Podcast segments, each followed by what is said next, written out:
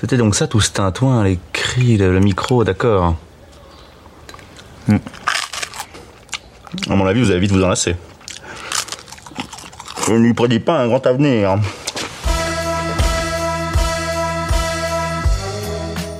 Salut tout le monde, je m'appelle Robin et je suis très heureux de vous accueillir au micro pour ce cinquième épisode du balado Une invention sans avenir, un podcast transatlantique où on se retrouve pour discuter de cinéma, de politique et bien plus encore. Cinquième épisode du balado, déjà, déjà, déjà, déjà. Et, et enfin, surtout, je devrais le dire comme ça. Oui. On a clairement un mois de retard. Euh, au mois d'août, on vous avait proposé un épisode consacré au mois sans homme. Donc, on avait passé un mois sans regarder un seul film ou série réalisé par un homme. Mais ça, c'était au mois d'août. Et puis, en septembre, eh ben, rien, rien du tout. Voilà, on a fait un mois sans podcast. Un mois sans podcast, c'est ça. On va être honnête, on s'attendait à ce que ce soit dur de rassembler l'équipe cet été. Et en fait, pas du tout. Au mois d'août, ça a été super facile. Par contre, on n'avait pas anticipé qu'il y a comme quatre-vingts pour cent de profs dans l'équipe et que euh, bah, septembre, c'est juste la rentrée. Septembre, c'est affreux. C'était voilà. Impossible quoi, pour tout le monde. Bref. Donc ça vous a fait un mois pour réécouter les quatre premiers épisodes du balado. J'espère qu'on vous a manqué. Et euh, bah, nous revoilà donc au micro pour un nouvel épisode. À mes côtés aujourd'hui, trois invités que vous avez déjà un peu entendus et qui ne sont pas profs, pas du tout ou pas en ce moment, ça dépend lesquels. À commencer par euh, le co-créateur avec moi de ce podcast, c'est Raphaël Jaudon. Salut Raph. Salut Robin, ça va bien ? Eh oui, ça va. Comment, comment ça s'est passé pour toi cet été ou cette rentrée ? Bah, ça s'est super bien passé. Moi, depuis le dernier épisode, euh, j'ai eu trente ans. Euh, et j'ai survécu et j'ai survécu aussi à ma fête d'anniversaire, donc c'est plutôt bon signe. Donc euh, je reviens en pleine forme là, ça y est. C'est bon, c'est bon, avec un petit coup de vieux quand même. Voilà, mais, c'est ça. Mais trente ans, quelle jeunesse, oh là là. C'est moi qui prends un coup de vieux quand c'est toi qui as trente ans. Euh, de quoi on va parler aujourd'hui avec toi, Raph ? Eh bah écoute, euh, moi je te propose une petite plongée dans le monde tordu de l'extrême droite, façon euh, journalisme d'investigation. Et j'ai essayé d'observer la manière dont les militants détournent des films pour les faire rentrer dans leur agenda réactionnaire, oh. Même des films qui a priori ne collent pas du tout avec leurs idées. Donc euh, voilà, ça va être acrobatique. C'est euh, c'est Élise Lucet, euh, cache investigation euh, du cinéma avec euh, Raph. C'est ça. On va pas se mentir, je peux le dire tout de suite, on va parler de l'extrême droite aujourd'hui, cinéma et extrême droite, cinéma Cinéma d'extrême droite, on verra euh, en tout cas. Et avec nous, deux habitués de l'émission et de l'extrême droite. pas, des, pas des fachos, je vous rassure, non, non. Mais il et elle se prennent régulièrement des, des commentaires, voire des gros raids de trolls d'extrême droite. On commence par celle qui nous avait teasé la dernière fois la sortie d'une vidéo consacrée au film Naissance d'une Nation. On était déjà dans l'extrême droite. Autant vous dire que cet été, elle ne s'est pas fait que des amis. Elle anime la chaîne YouTube Cinéma et Politique. C'est Clémentine. Salut Clémentine. Salut. Bah heureusement quand même qu'on n'a pas fait un mois sans film de gauche quand même. Je sais pas si on aurait pu tenir. Déjà on va faire un épisode plein de films de droite, mais alors on n'est pas obligé de se farcir un mois que de films de droite. En tout cas, comment ça va depuis notre mois sans homme ? Bonne réception de ta vidéo. Oui, oui, euh, bonne réception dans l'ensemble. C'est, en fait, j'ai pas eu tellement de commentaires euh, horribles. C'est plutôt quand le magazine Télérama en a parlé sur son site. Là, j'ai eu quelques commentaires débiles. Euh, mais bon, sinon, ça va dans l'ensemble. C'est quand même la classe. Euh, une petite mention dans Télérama. On va pas se mentir. J'avoue. Euh, extrême droite, de quoi on va parler avec toi précisément aujourd'hui ? Bah, du, du film qui a fait polémique euh, cet été, euh, Bac Nord. Avec plaisir, on va parler de ça. Il va y avoir, bah, il va pas y avoir débat entre nous, mais j'ai hâte qu'on, j'ai qu'on taille hâte. Un peu dans le tas. J'ai tellement hâte. Ben merci Clémentine. Le dernier chroniqueur de, de cet épisode aujourd'hui, c'est un, l'autre youtubeur de l'équipe de la chaîne Kaléidoscope, Arkani Corvo. Salut Arkani. Coucou. On avait parlé de viande, de végétarisme avec toi la dernière fois. On est toujours un peu mm-hmm. euh, plutôt à gauche hein, aujourd'hui. Ah, qui te dit que je ne vais pas reparler de nourriture ? Ouais, y a, ça, ça se peut, ça se peut, ça se peut. Est-ce que tu as mangé des trolls toi aussi cet été ou... Non, ça va pas trop. Ça en va? Même temps, j'ai, j'ai parlé de neuf neuf six Luftballons et de Gangnam Style, donc ça attire moins de trolls. Okay. Ah, intéressant. Bah, c'est quand même hein, le côté allemand. Non, je me désolidarise de ses propos. Ouais, moi aussi, je me désolidarise de ma blague. De, de en plus, on l'adore, cette chanson. Je veux dire, ah oui, bien sûr. Je me désolidarise de moi-même. Ouais, c'est ça. C'est bon, c'est bon. De quoi on va parler avec toi, Arkani, donc, si ce n'est seulement de viande? On va parler du film trois cents de Zack Snyder et de Frank Miller. Et peut-être d'Alan Moore. Et peut-être. Peut-être, eh ben, ok. Et eh ben, on bien. a bien hâte. On verra tout à l'heure le peut-être. J'aime bien, c'est, on fait du teasing de choses qui n'arriveront peut-être pas dans l'émission. Non, mais il est en train de te le teaser à toi-même, c'est ça? Exactement. En fait, c'est que de l'impro. Il y a du montage, tu sais, t'inquiète pas. Je sais pas si vous avez remarqué, ça m'arrive de, de faire d'habitude les présentations avec tu sais, des genres de métaphores en lien avec le sujet du jour. J'ai pas osé aujourd'hui métaphore d'extrême droite. J'ai essayé des trucs dans ma tête, genre si elle était un dictateur célèbre ou euh, le Jordan Bardella du podcast ou je sais pas. Oh, la... Des fois, la sobriété, c'est bien aussi. Des fois, c'est bien juste de dire vos noms. C'est cool. Bah, je te laisse le micro en fait, Raph. Ce serait, ce serait toi qui commence aujourd'hui puisque... Euh, t'as un propos un peu plus, plus général, plus théorique, en tout cas, on, on va voir. Mais dans l'idée, tu t'intéresses donc à la manière dont l'extrême droite se réapproprie un peu tout et n'importe ouais. quoi, n'importe comment. Ouais. C'est exactement le mot que j'ai employé dans mon titre, tout et n'importe quoi, pour dans mes notes, là. C'est, ouais. c'est totalement ça. Euh, question pour commencer, est-ce que... Alors toi, Robin, je ne te la pose pas, évidemment, mais est-ce que vous avez reconnu le sample d'ouverture du podcast qu'on met au début de chaque émission, les deux autres? Alors, du coup, pour euh, celles et ceux qui n'avaient pas la référence, euh, il s'agit du premier film O S S cent dix-sept de Michel Hazanavicius, qui est sorti en deux mille six. Une comédie inspirée d'une vraie série de romans d'espionnage français des années cinquante, un genre de James Bond franchouillard un peu cheap, euh, et qui est en réalité une fausse adaptation, comme beaucoup, j'imagine, le savent. Euh, c'est-à-dire que le film reprend le personnage, mais au lieu de le traiter en héros, il le montre comme un vieux con, euh, directement sorti des années cinquante, donc dont il vient, un vieux con arrogant, misogyne, raciste, et cetera. Et tout l'intérêt du film, c'est l'écart entre le personnage et l'époque autour de lui qui a changé. Euh, et personnellement, c'est des films qui sont importants pour moi parce que déjà, les deux premiers, c'est des trucs qui m'ont fait le plus rire dans le cinéma français ces quinze dernières années. Euh, parce que je suis totalement client de cet humour, mais aussi parce que pour moi, c'est un rire assez safe. C'est-à-dire qu'on comprend tout de suite que le film se moque du racisme et du sexisme de O S S, oui. et on rit avec le réalisateur et on rit du personnage. Moi, je me souviens, je l'ai vu au cinéma, j'avais la carte U G C limitée et j'ai vu à la suite O S S cent dix-sept, Le Caire ni d'espions et Camping. C'était la douche froide un mal. peu. Hein. Et ouais. C'est là que tu vois lequel est subtil et lequel l'est pas. C'est ça. Mais du coup, ben, voilà, moi, j'ai fait l'expérience de les revoir il y a quelques années. Il y avait une rétrospective avec les deux premier et franchement ça a bien vieilli quoi, à part le deuxième où il y a un gros running gag qui verse dans le racisme anti-asiatique avec des accents très limites et voilà, euh, le reste est assez valide sur le, le plan politique quoi. Bref, et du coup, le premier film se passe en Égypte, O S S cent dix-sept est dans une posture évidemment très raciste et néocoloniale, et une nuit, il entend l'appel à la prière, il se lève pour aller casser la gueule au muezzin, et l'extrait qu'on a mis en intro, c'est juste après, le lendemain matin, où il raconte ça à son associé qui est égyptienne, qui est horrifiée par ce qu'il vient de faire, et qui lui explique un petit peu les bails. Et donc, à l'origine, le truc qui, selon lui, n'a pas d'avenir, eh ben, c'est pas le cinéma, nous, on a juste repris l'extrait hors contexte comme ça, parce que ça faisait écho au titre, c'est l'islam, voilà. Et là, vous me voyez venir, évidemment. A priori, pas de problème, puisque le film se moque du personnage islamophobe. Mais c'est sans compter que les fachos ne sont pas seulement très cons, ils sont aussi très souples. Euh, et ils arrivent à se tordre dans tous les sens pour récupérer même des trucs qui ne sont pas de leur bord politique. Et du coup, depuis quelques années, et ça, ça va en, en, en grossissant, je trouve, euh, sur les réseaux sociaux, il y a beaucoup de comptes d'extrême droite, de patriotes, et cetera, qui vont reprendre l'image d'O S S pour dire que, selon eux, il a raison de cogner le muezzin, et ils en font une figure de euh, ce qu'ils appellent la résistance à l'islam ou à l'islamisation euh, fantasmée de la France, et cetera. Et euh, récemment, avril deux mille vingt, ils sont même passés à l'échelle supérieure. C'était pendant le premier confinement en France, et la grande mosquée de Lyon a fait chanter l'appel à la prière depuis son minaret en soutien au personnel soignant. Il y avait plusieurs institutions religieuses qui avaient fait ça, des églises qui avaient fait sonner leurs cloches, et cetera. Et donc, ça n'a pas du tout plu à Génération Identitaire, le groupuscule d'extrême droite, mmh. qui, quelques semaines plus tard, a réussi à projeter sur le minaret l'image de Jean Dujardin, qui est l'acteur du film, donc, avec marqué « Il fait taire le muezzin, pourquoi pas toi ?» Donc, un appel direct, euh, non seulement à la haine, mais à la violence physique contre des musulmans. Ah ouais, putain. Et euh, voilà, c'est un, un événement dont on n'a pas forcément beaucoup parlé au plan national, mais qui localement et dans les milieux euh, d'extrême droite et conservateurs a, a eu un petit succès.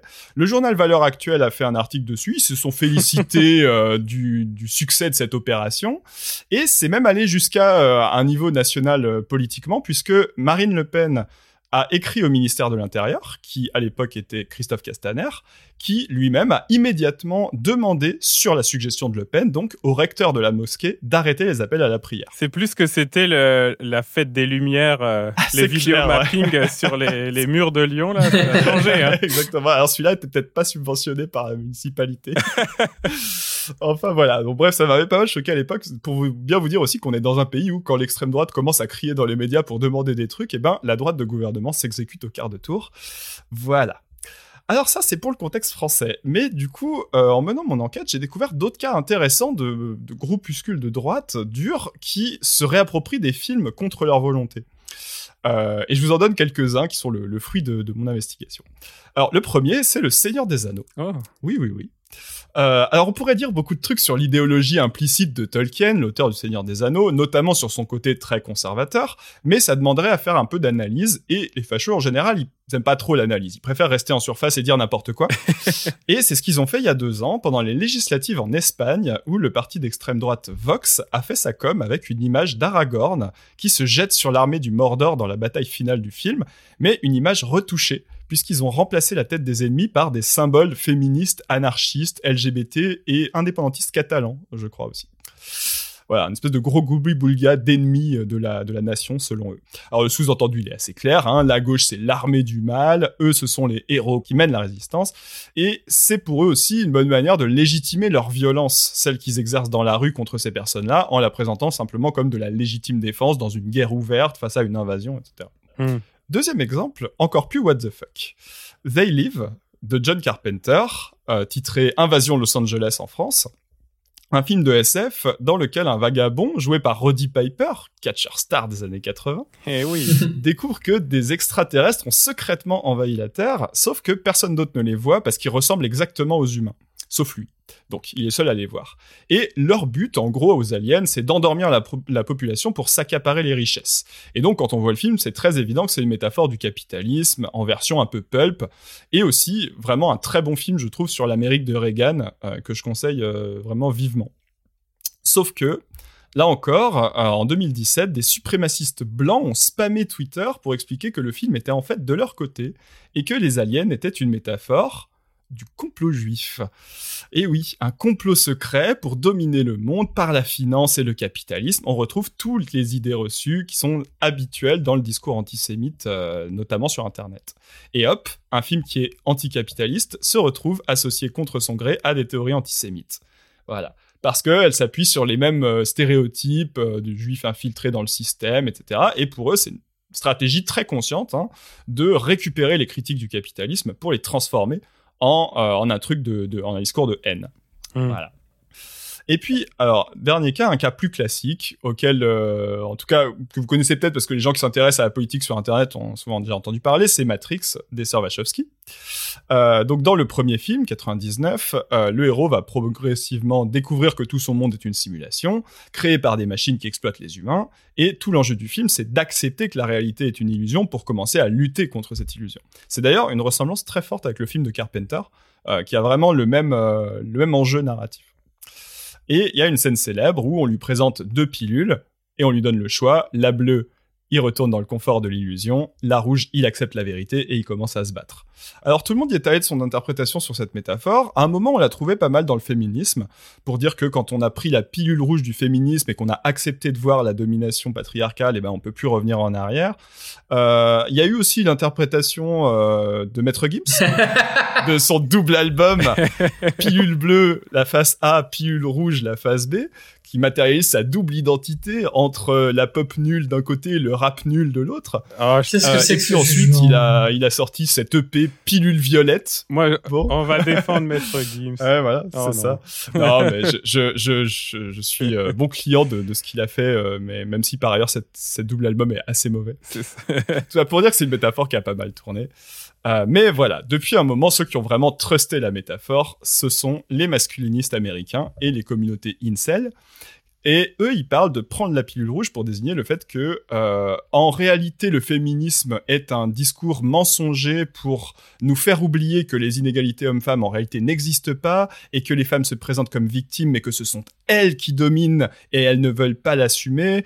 Et voilà, c'est même devenu vraiment dans l'extrême droite américaine un genre de label. Il y a des communautés red pill, il y a des politiciens considérés comme plus ou moins red pilled, donc qui ont pris la pilule rouge. Euh, Trump en est un exemple, hein, par exemple.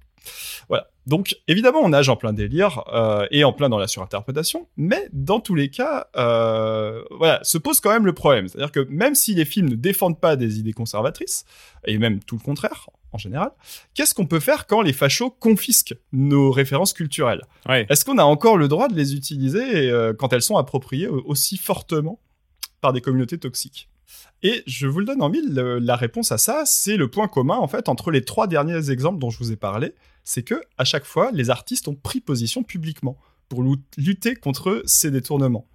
Le Viggo Mortensen, l'acteur qui joue Aragorn, attaque les Vox dans les médias en rappelant que son personnage était un roi tolérant et accueillant avec toutes les races qui peuplent le monde du Seigneur des Anneaux. Bim. Euh, Carpenter a immédiatement tweeté pour redonner la bonne interprétation de son film et il, il dit littéralement dans son tweet, euh, donc je cite, « They Live parle des classes sup et du capitalisme effréné. Ça n'a rien à voir avec la domination du monde par les Juifs, ce qui est d'ailleurs une pure calomnie. Simple, efficace, ça tient en cent quarante caractères. » Voilà, ça, c'est clair, c'est beau. Ouais. Voilà. Et encore plus marrant pour Matrix, l'histoire est un peu plus tordue, euh, puisque le, la Red Pill a ressurgi quand Elon Musk, milliardaire, patron de Tesla, a annoncé fièrement qu'il fallait prendre la pilule rouge, euh, ce qu'il a immédiatement été euh, considéré comme labellisé donc, dans les milieux d'extrême droite. Et sur ce, la fille de Trump, Ivanka Trump, le retweet en disant « C'est bon, c'est fait pour moi », ce à quoi Lily Wachowski, la co-réalisatrice de Matrix, répond simplement « Fuck both of you ». Simple, efficace, là encore. Et d'ailleurs, les, les Wachowski ont vachement euh, l'idée de se réapproprier, je trouve, ce, ce, leur concept en ce moment. Hein. Lily Wachowski a affirmé que c'était une, récemment une allégorie de la transidentité, euh, qui confirme donc une théorie qui existait chez les fans. Et euh, je ne sais pas si vous avez vu la bande-annonce du quatrième, qui va sortir prochainement, mais euh, qui est réalisée par Lana Seul, cette fois, et qui insiste beaucoup sur le truc des pilules, voilà, qui, qui revient vraiment après une éclipse dans le deux et le trois. Euh, donc, histoire de dire que ça va être un enjeu, quoi. Il y a un élément qui est intéressant, c'est, c'est aussi que la pilule rouge ressemble aux pilules d'oestrogène qu'on donne aux femmes trans. Exactement, ouais. Et donc, tout ça, ça montre bien que euh, la, la surinterprétation est totale dans le, dans les trucs, les milieux d'extrême droite, quoi. Et euh, bref, voilà. En, en tout cas, voilà. C'est justement ça, je trouve, et c'est là que je voulais en venir, qui manque dans l'exemple d'O S S cent dix-sept.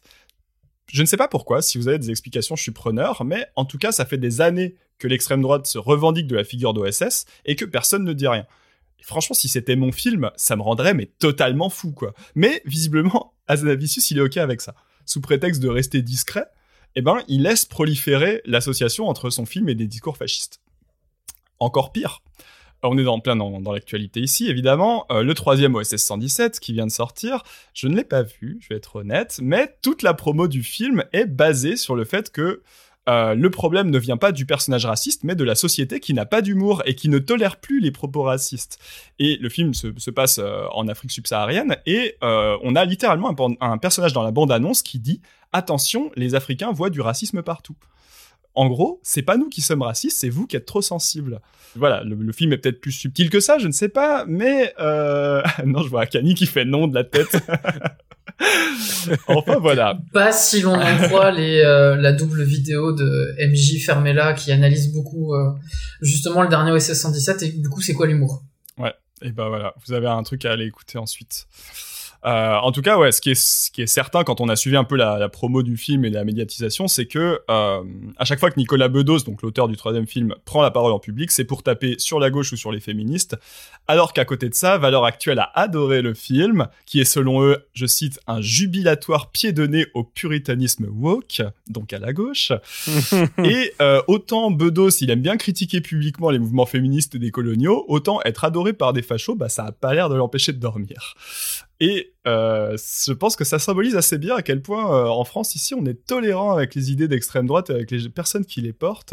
Euh, voilà, j'ai pas forcément beaucoup plus à dire que ça, mais euh, mais j'ai pas de chute. Mais, voilà, ça me ça me semblait être un point de un point de clivage intéressant entre euh, le cinéma français et américain en tout cas. Mais oui, c'est clair. En plus, quand tu tu, tu posais la question euh, pourquoi personne ne dit rien sur O S S cent dix-sept, mais oui, clairement vu que vu que le troisième est particulièrement problématique, euh, Jean Dujardin va pas ouvrir sa gueule. En tout cas, on, on l'attend pas là-dessus vu qu'il a accepté de jouer euh, le personnage une troisième fois avec un scénario vraisemblablement. Euh, problématique. Euh, Hazanavicius avait dit qu'il, quand même qu'il n'avait pas voulu faire le trois parce qu'il avait trouvé que le scénario n'était pas bon. Il n'avait pas, il avait pas épilogué non plus, là, mais en tout cas. Arkani euh, Jean Dujardin a défendu le trois, en fait. Oui, c'est pire que ça. Apparemment, Jean Dujardin n'a même pas compris ce, les deux premiers. Voilà. Ouais. Ceci dit, euh, Hazanavicius, quand il dirigeait Jean Dujardin sur les deux premiers, lui disait plus ou moins Sean Connery sur certaines scènes. Et quand on sait que Sean Connery a lui-même été, euh, a eu des prises de position euh, très conservatrices, euh, notamment vis-à-vis du féminisme ou des choses comme ça, je pense qu'il y a peut-être un petit fil à tirer euh, sur euh, ce que pense Hazanavicius euh, du personnage de O S S cent dix-sept. C'est un, un, un vrai problème. On sait jamais trop exactement les comment se situent les acteurs par rapport à leurs personnages ou aux idées défendues par leurs films. Il y a beaucoup d'acteurs qui sont très flous sur ça et c'est, c'est intéressant de poser la question. Et oui, est-ce que vous aviez... Euh, je suis sûr, Arkani, tu avais plein d'autres... Euh... exemples là, de ce genre de réappropriation. On en a parlé tout à l'heure, tes propres vidéos qui sont antifascistes ont été réappropriées par des fachos, donc vous aviez des exemples en tête euh... Bah alors c'est pas, bon, c'est pas vraiment de la culture populaire, mais c'est vrai que j'ai remarqué que Pasolini était vraiment euh, récupéré aussi par l'extrême droite. Ah ouais ? Oh, c'est vrai ? Dans quel sens ? Bah, déjà Alain Soral par exemple. Euh, souvent il, il cite euh, à plusieurs reprises euh, les écrits corsaires euh, de Pasolini. Mais euh, j'étais une fois tombée sur une espèce d'un compte euh, Twitter qui édite, je crois, une revue qui s'appelle Hackathon. C'est complètement d'extrême droite. Hein. Ah ouais, c'est ouf. Pasolini, en fait, sur certains euh, sujets, il a pu avoir des positions un peu... Euh, qui, évidemment, euh, voilà, sorties de son contexte, et cetera, peuvent être récupérées. Mais même à un moment, enfin euh, récemment, euh, il y a eu cette histoire... Euh, où euh, les gens euh, ressortent un écrit de Pasolini où il dit que euh, les policiers sont des prolétaires. Ah oui. Et mmh. ça, c'est pas mal. C'est vrai, ça a pas mal été aussi repris. Enfin bon, enfin tout un tas de trucs. Euh... Oui, c'est c'est le moment où quand parce que lui, c'est un euh, Pasolini, c'est un communiste vraiment toute sa vie, il l'est resté, et cetera. Et il euh, y a un moment où il dit euh, réfléchissez peut-être au fait que euh, quand il y a des étudiants qui se font bolosser par des flics, euh, voilà, il y en a qui sont des prolétaires et d'autres qui sont des fils de bourgeois. Euh, c'est un tout petit passage qui est mmh. sorti de son contexte au milieu de plein d'autres phrases euh, qui sont clairement euh, voilà, sur la lutte des classes, et cetera. Oui, mais... oui, mais justement, j'avais vu un article, je crois, de Ballast qui euh, justement expliquait euh, le contexte de ses propos et qui remettait un peu les idées en place, mais euh, bon. Ouais, c'est ça. Après, euh, les gens qui ont dit ça ne vont pas lire cet article, évidemment. Non, non mais c'est ce que je disais tout à l'heure. Je pense qu'ils aiment vraiment fondamentalement le fait de rester en surface et de dire n'importe quoi et de faire dire n'importe quoi. Parce que ça, c'est aussi une stratégie rhétorique intéressante, semer la confusion euh, chez l'ennemi. Le, l'exemple, un exemple frappant, mais c'est pas du cinéma, mais c'est Orwell. Clairement. dix-neuf cent quatre-vingt-quatre, qui est cité dans tous les sens. Enfin, dès qu'il y a un point médian, ça y est, c'est la novlangue, alors que justement... plutôt l'inverse en fait. C'est littéralement l'inverse, oui. Ouais, c'est et, vrai. Et les gens citent beaucoup dix-neuf cent quatre-vingt-quatre d'Orwell. Moi, j'aime toujours leur répondre. Bah, lisez Hommage à la Catalogne d'Orwell, où il raconte comment il est allé tuer des fascistes à côté des anarchistes. Oui. Mais justement, quand sur quand là l'article de Télérama sur Naissance d'une Nation est sorti, quelqu'un quelqu'un à un moment a cité Orwell en disant que voilà parler avec les yeux du présent sur ce film. Voilà, c'est... Ah, bah, c'est Orwell, machin. Enfin, bon, bref. Tu devrais pas pouvoir citer une œuvre sans l'avoir lue, je pense. En tout ah, ça y est, c'est la police de la pensée. Voilà. Ça y est, ça y est. Tout de suite. Ah, bah, merci, en la tout police cas. De la lecture, en tout cas. Merci, euh, Raph, de nous avoir mis ça sur la table, les, bah, les contorsions de l'extrême droite, puis euh, les exemples là, qui, ont, qui, sont, qui ont émergé... Euh... pour prolonger la discussion sont vraiment intéressants. Puis je pense que ça va bien mettre la table aussi pour la suite de nos, de nos chroniques et de l'émission. Eh ben, bon appétit. Et c'est ça. Avant de, de passer à la deuxième chronique qui va être celle de Clémentine, j'ai une petite, un petit sujet un peu comme d'habitude. Euh, peut-être en dehors du cinéma, encore que vous allez, vous allez me répondre comme vous avez envie. Mais puisqu'on parle de, d'extrême droite aujourd'hui, puis de nos positionnements militants, euh, plutôt voire largement de gauche, J'avais envie de savoir, euh, c'est quoi, elle est où votre part d'ombre à vous ? Est-ce qu'il y a des trucs que vous faites dans la vie et vous vous dites « Merde, c'est quand même vraiment de droite ce que je suis en train de faire » ou inversement, des choses que vous avez déjà modifiées dans vos comportements parce qu'en vous politisant, vous avez eu un, un regard différent sur vos propres comportements puis que bah, voilà, vous vous êtes rendu compte qu'il fallait changer certaines choses que vous faites dans la vie. Si vous voulez, je commence parce que... Vas-y, vas-y. Ça, ouais, allez, je peux ouais, assumer vas-y, vas-y. La réponse. C'est un peu intimidant, là. Si je vous dis euh, délation, c'est assez de droite pour vous ou... Ah, pas mal, ouais. Je vous raconte mon, mon expérience de l'été... Euh, récurrente, j'ai dénoncé, j'ai dénoncé, il faut que je l'avoue, les, les préposés au, au stationnement, les gens qui mettent les P V, qui à Montréal donc, se baladent partout en ville avec des voitures estampillées stationnement, et qui euh, très très souvent se garent sur la piste cyclable pour euh, mettre des P V aux gens qui sont mal garés. Et donc à mmh. chaque fois je m'arrête pour leur parler, pour leur expliquer que je, je les connais, les statistiques, moi. Devoir se déporter, sortir de la piste cyclable, c'est très accidentogène, c'est très dangereux. Moi, je me promène avec mon bébé à l'arrière du vélo. Je n'ai pas envie d'être mis euh, en situation de danger par des préposés du stationnement qui sont payés par la mairie euh, et la police de Montréal pour euh, mettre des P V. Et en général, ils se foutent de ma gueule, voire ils ne m'écoutent pas. Donc, au bout d'un moment, j'ai commencé à prendre des photos, des plaques d'immatriculation, pas des gens parce que ça, c'est problématique, mais des véhicules avec les plaques d'immatriculation, avec le lieu, la date, l'heure, et à envoyer à la police de Montréal que ces agents de stationnement étaient en, en, non seulement en infraction, mais, mais ouais. nous mettaient en danger. Ouais, et C'est, c'est pas mal comme anecdote. Je me trouvais toujours plein de bonnes raisons de le faire, oui. parce que c'est dangereux, parce que j'ai pas envie d'avoir d'accident, parce que... Mais bon, ça reste néanmoins de la délation pure et simple. C'est intéressant d'être, de devenir de droite pour de la sécurité. C'est assez classique finalement comme, passe, comme ouais, euh, passage à l'acte. La sécurité à vélo, quoi. Ouais, alors à vélo, j'ai un peu moins, mais... Est-ce que c'est pas une façon de retourner aussi le truc, de dire, bon, vous voyez, les autorités, vous êtes censés être exemplaires et vous-même, vous ne respectez pas la loi. Bah oui, il y a ça, clairement. Donc, euh... Est-ce que c'est pas tendre un miroir du coup plus que de la délation, c'est... Ouais, mais il y a quand même faire le geste. Un détournement. Tu vois, le geste de t'arrêter à vélo pour faire la photo, puis te dire, ok, je vais en faire un, un mail que je vais envoyer aux gens avec les détails du jour, de l'heure et tout. C'est, c'est un, un geste euh, assez étrange à faire, mais c'est tout. Je l'ai assumé tout l'été, puis les pistes cyclables se sont un petit peu vidées des agents de stationnement. Donc, je me dis que ça marche un petit peu. Voilà, voilà. Grâce à toi. C'était mon truc de droite. Est-ce que ça vous a un peu inspiré ou dé- dédramatisé ma question ? Qui, qui veut se lancer ? Ouais, bah moi je pense que si euh, il fallait aller chercher ma part d'ombre, ce serait du côté de mes goûts musicaux euh, où j'écoute et je joue aussi euh, beaucoup de rock, de métal, de stoner, des genres qui sont dramatiquement masculins et avec une imagerie viriliste, de puissance, tout ça qui est encore très ancré. Et euh, c'est voilà, personnellement, non seulement un imaginaire qui continue à me plaire et à me parler dans les concerts, dans les spectacles que je vois, mais en plus, comme je suis moi-même musicien, dans un groupe cent pour cent masculin, euh, voilà, même si on essaye de faire des efforts pour pas être des stéréotypes sur pattes et qu'on met un point d'honneur à être officiellement engagé, féministe, antifa, euh, forcément, on reste influencé par l'imaginaire global du style. Notre dernier album euh, est inspiré par les road movies, les films de camionneurs américains, euh, des trucs comme ça. Toutes toutes des choses qui fatalement voilà, participent à perpétuer une imagerie un peu centrée autour de valeurs masculines et un peu dépassées, mais voilà, qui sont difficiles de, de, de tout remettre en question d'un coup.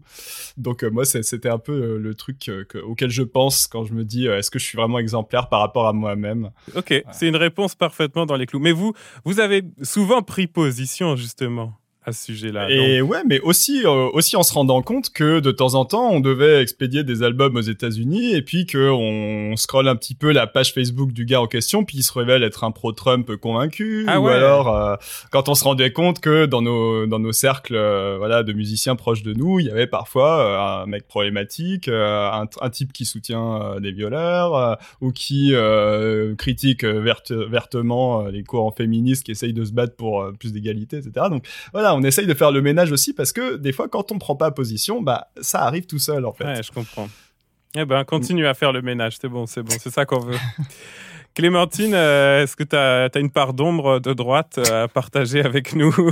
C'est un peu difficile à dire, je sais pas, peut-être que je dirais euh, mon côté alsacien.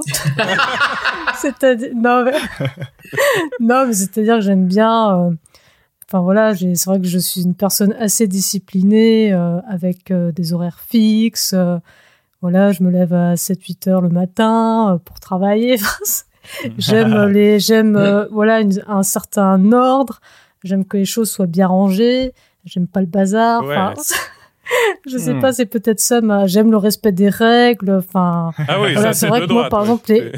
Les, j'ai, non, mais genre, les, c'est vrai que les voitures, moi, sur les pistes cyclables, ça m'énerve aussi. Après, j'ai jamais, je me suis jamais arrêtée pour les prendre en photo. Donc. Et tu respectes trop la loi pour leur mettre des coups de clé dans leur carrosserie, du coup. T'as envie de le faire, mais non, je le fais pas parce que bon. Quand moi, même, je crache. Voilà. Mais bon, voilà. Ok, Clémentine aime l'ordre, euh, la discipline et le tout ce qui est carré. Ouais. C'est bon, c'est bon. Voilà. Arkani. Euh, je dirais que c'est du côté des jeux vidéo. Ok. Ah, pas mal. J'aime bien jouer à certains jeux vidéo euh, qui ont finalement un fond assez problématique. Euh, ou alors, euh, je vais adopter des stratégies qui sont quand même euh, très basées sur euh, la violence. Okay. Voilà. Globalement, tu me proposes un, un jeu d'infiltration, je suis un peu un bourrin en fait. Ok. Euh, je suis assez nul. Ouais, je comprends. Ça. Moi aussi, euh, Hitman, c'est pas pour moi. Euh... Oui, c'est ça. Assassin's Creed, ça finit en massacre généralisé. Ok, donc. C'est ça, ta catharsis à toi. C'est ça. Par contre, sur la musique, euh, justement, je, on en parlait un petit peu avant l'enregistrement, mais ça m'est arrivé d'écouter pas mal de groupes, euh, notamment de métal extrême, qui sont plus que problématiques. Et du coup, je fais vraiment ce ménage-là, et ça m'incite à aller chercher des groupes qui, à l'inverse, ont pris des positions explicitement féministes, L G B T, ne serait-ce que juste de gauche. Ouais. Ou oui, en, au moins antifascistes. Juste antifascistes. Et on découvre des trucs pas mal du tout, mine de rien. Et bah oui. Des fois, on, il faut se forcer un peu, et puis en fait, on se dit, mais pourquoi on est passé à côté de ça? Ah, parce que la société est conservatrice, voilà. Ah ouais. C'est tout. Ah, ah tiens donc. Effectivement, ouais, quand on, quand on voit le nombre de néo-nazis qui traînent encore dans les scènes euh, métal extrême et tout ça, ça nous donne envie de faire le ménage. Je suis d'accord. Faire, euh, faire ses recherches, puis aussi faire euh, ensuite la, la promotion des artistes euh, qui sont plus vertueux que... que, que bah, d'ailleurs, si je peux conseiller... Alors par contre, c'est sur Facebook. C'est un groupe qui s'appelle Is It Fash? Et euh, les gens posent une question sur un groupe et euh, tout le monde sort les, de, les dossiers ou à l'inverse justement.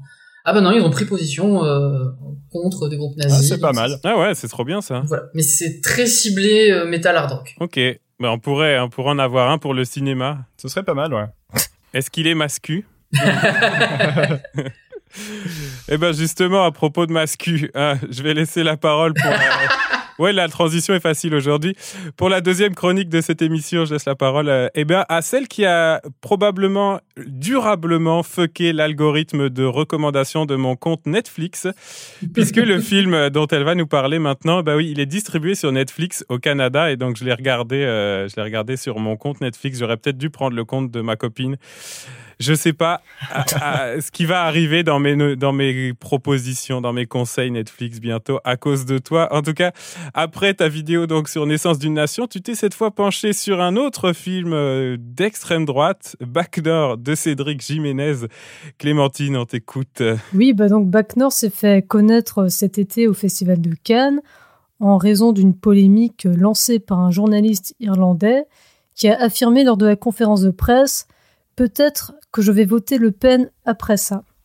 Alors, difficile vraiment de deviner euh, leurs expressions derrière leur masque, mais en face, certains membres de l'équipe du film rient, où les bras croisés ne semblent pas très réceptifs aux questionnements que soulève euh, ce journaliste. Oui, ils sont même un peu foutus de sa gueule, euh, de, de mémoire. Ah, non, oui, j'exagère oui. Si, hein. Non, non, ils rigolent. Ben, après, je pense qu'il y a un peu aussi un rire nerveux, d'une certaine mmh. manière. Je pense qu'ils s'y attendaient peut-être pas.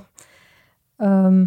Mais en tout cas, un mois plus tard, le film sort en salle et le trois septembre, Marine Le Pen tweet « La réalité, c'est ce film, allez le voir ». Donc là, c'est, c'est le baiser de la Bim. Mort. La réalité, c'est la fiction, voilà. C'est Orwell, on y est, on y est. Ça y est, voilà, c'est ça. Le retour. Et pendant plusieurs semaines, les réactions à l'extrême droite vont être de cet acabit. Donc par exemple, Valeurs Actuelles parle de traitement réaliste et dit que le réel n'est jamais agréable à digérer. Dans Touche pas à mon poste, Jean Messia est sur la même ligne. Il dit « Le réel est difficile à avaler ». Puis enfin, alors là encore, c'est le pompon, Éric Zemmour, lors du débat face à Mélenchon sur B F M, affirme que le film montre la réalité de la police aujourd'hui. Donc voilà, c'est la réalité, c'est le réel, bref, c'est presque un, un mantra.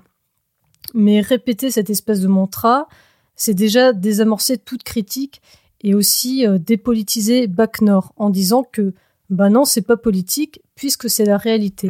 Mmh. Et d'ailleurs, bon, certaines personnes, toujours d'extrême droite bien sûr, vont plus loin et disent que le réel est d'extrême droite.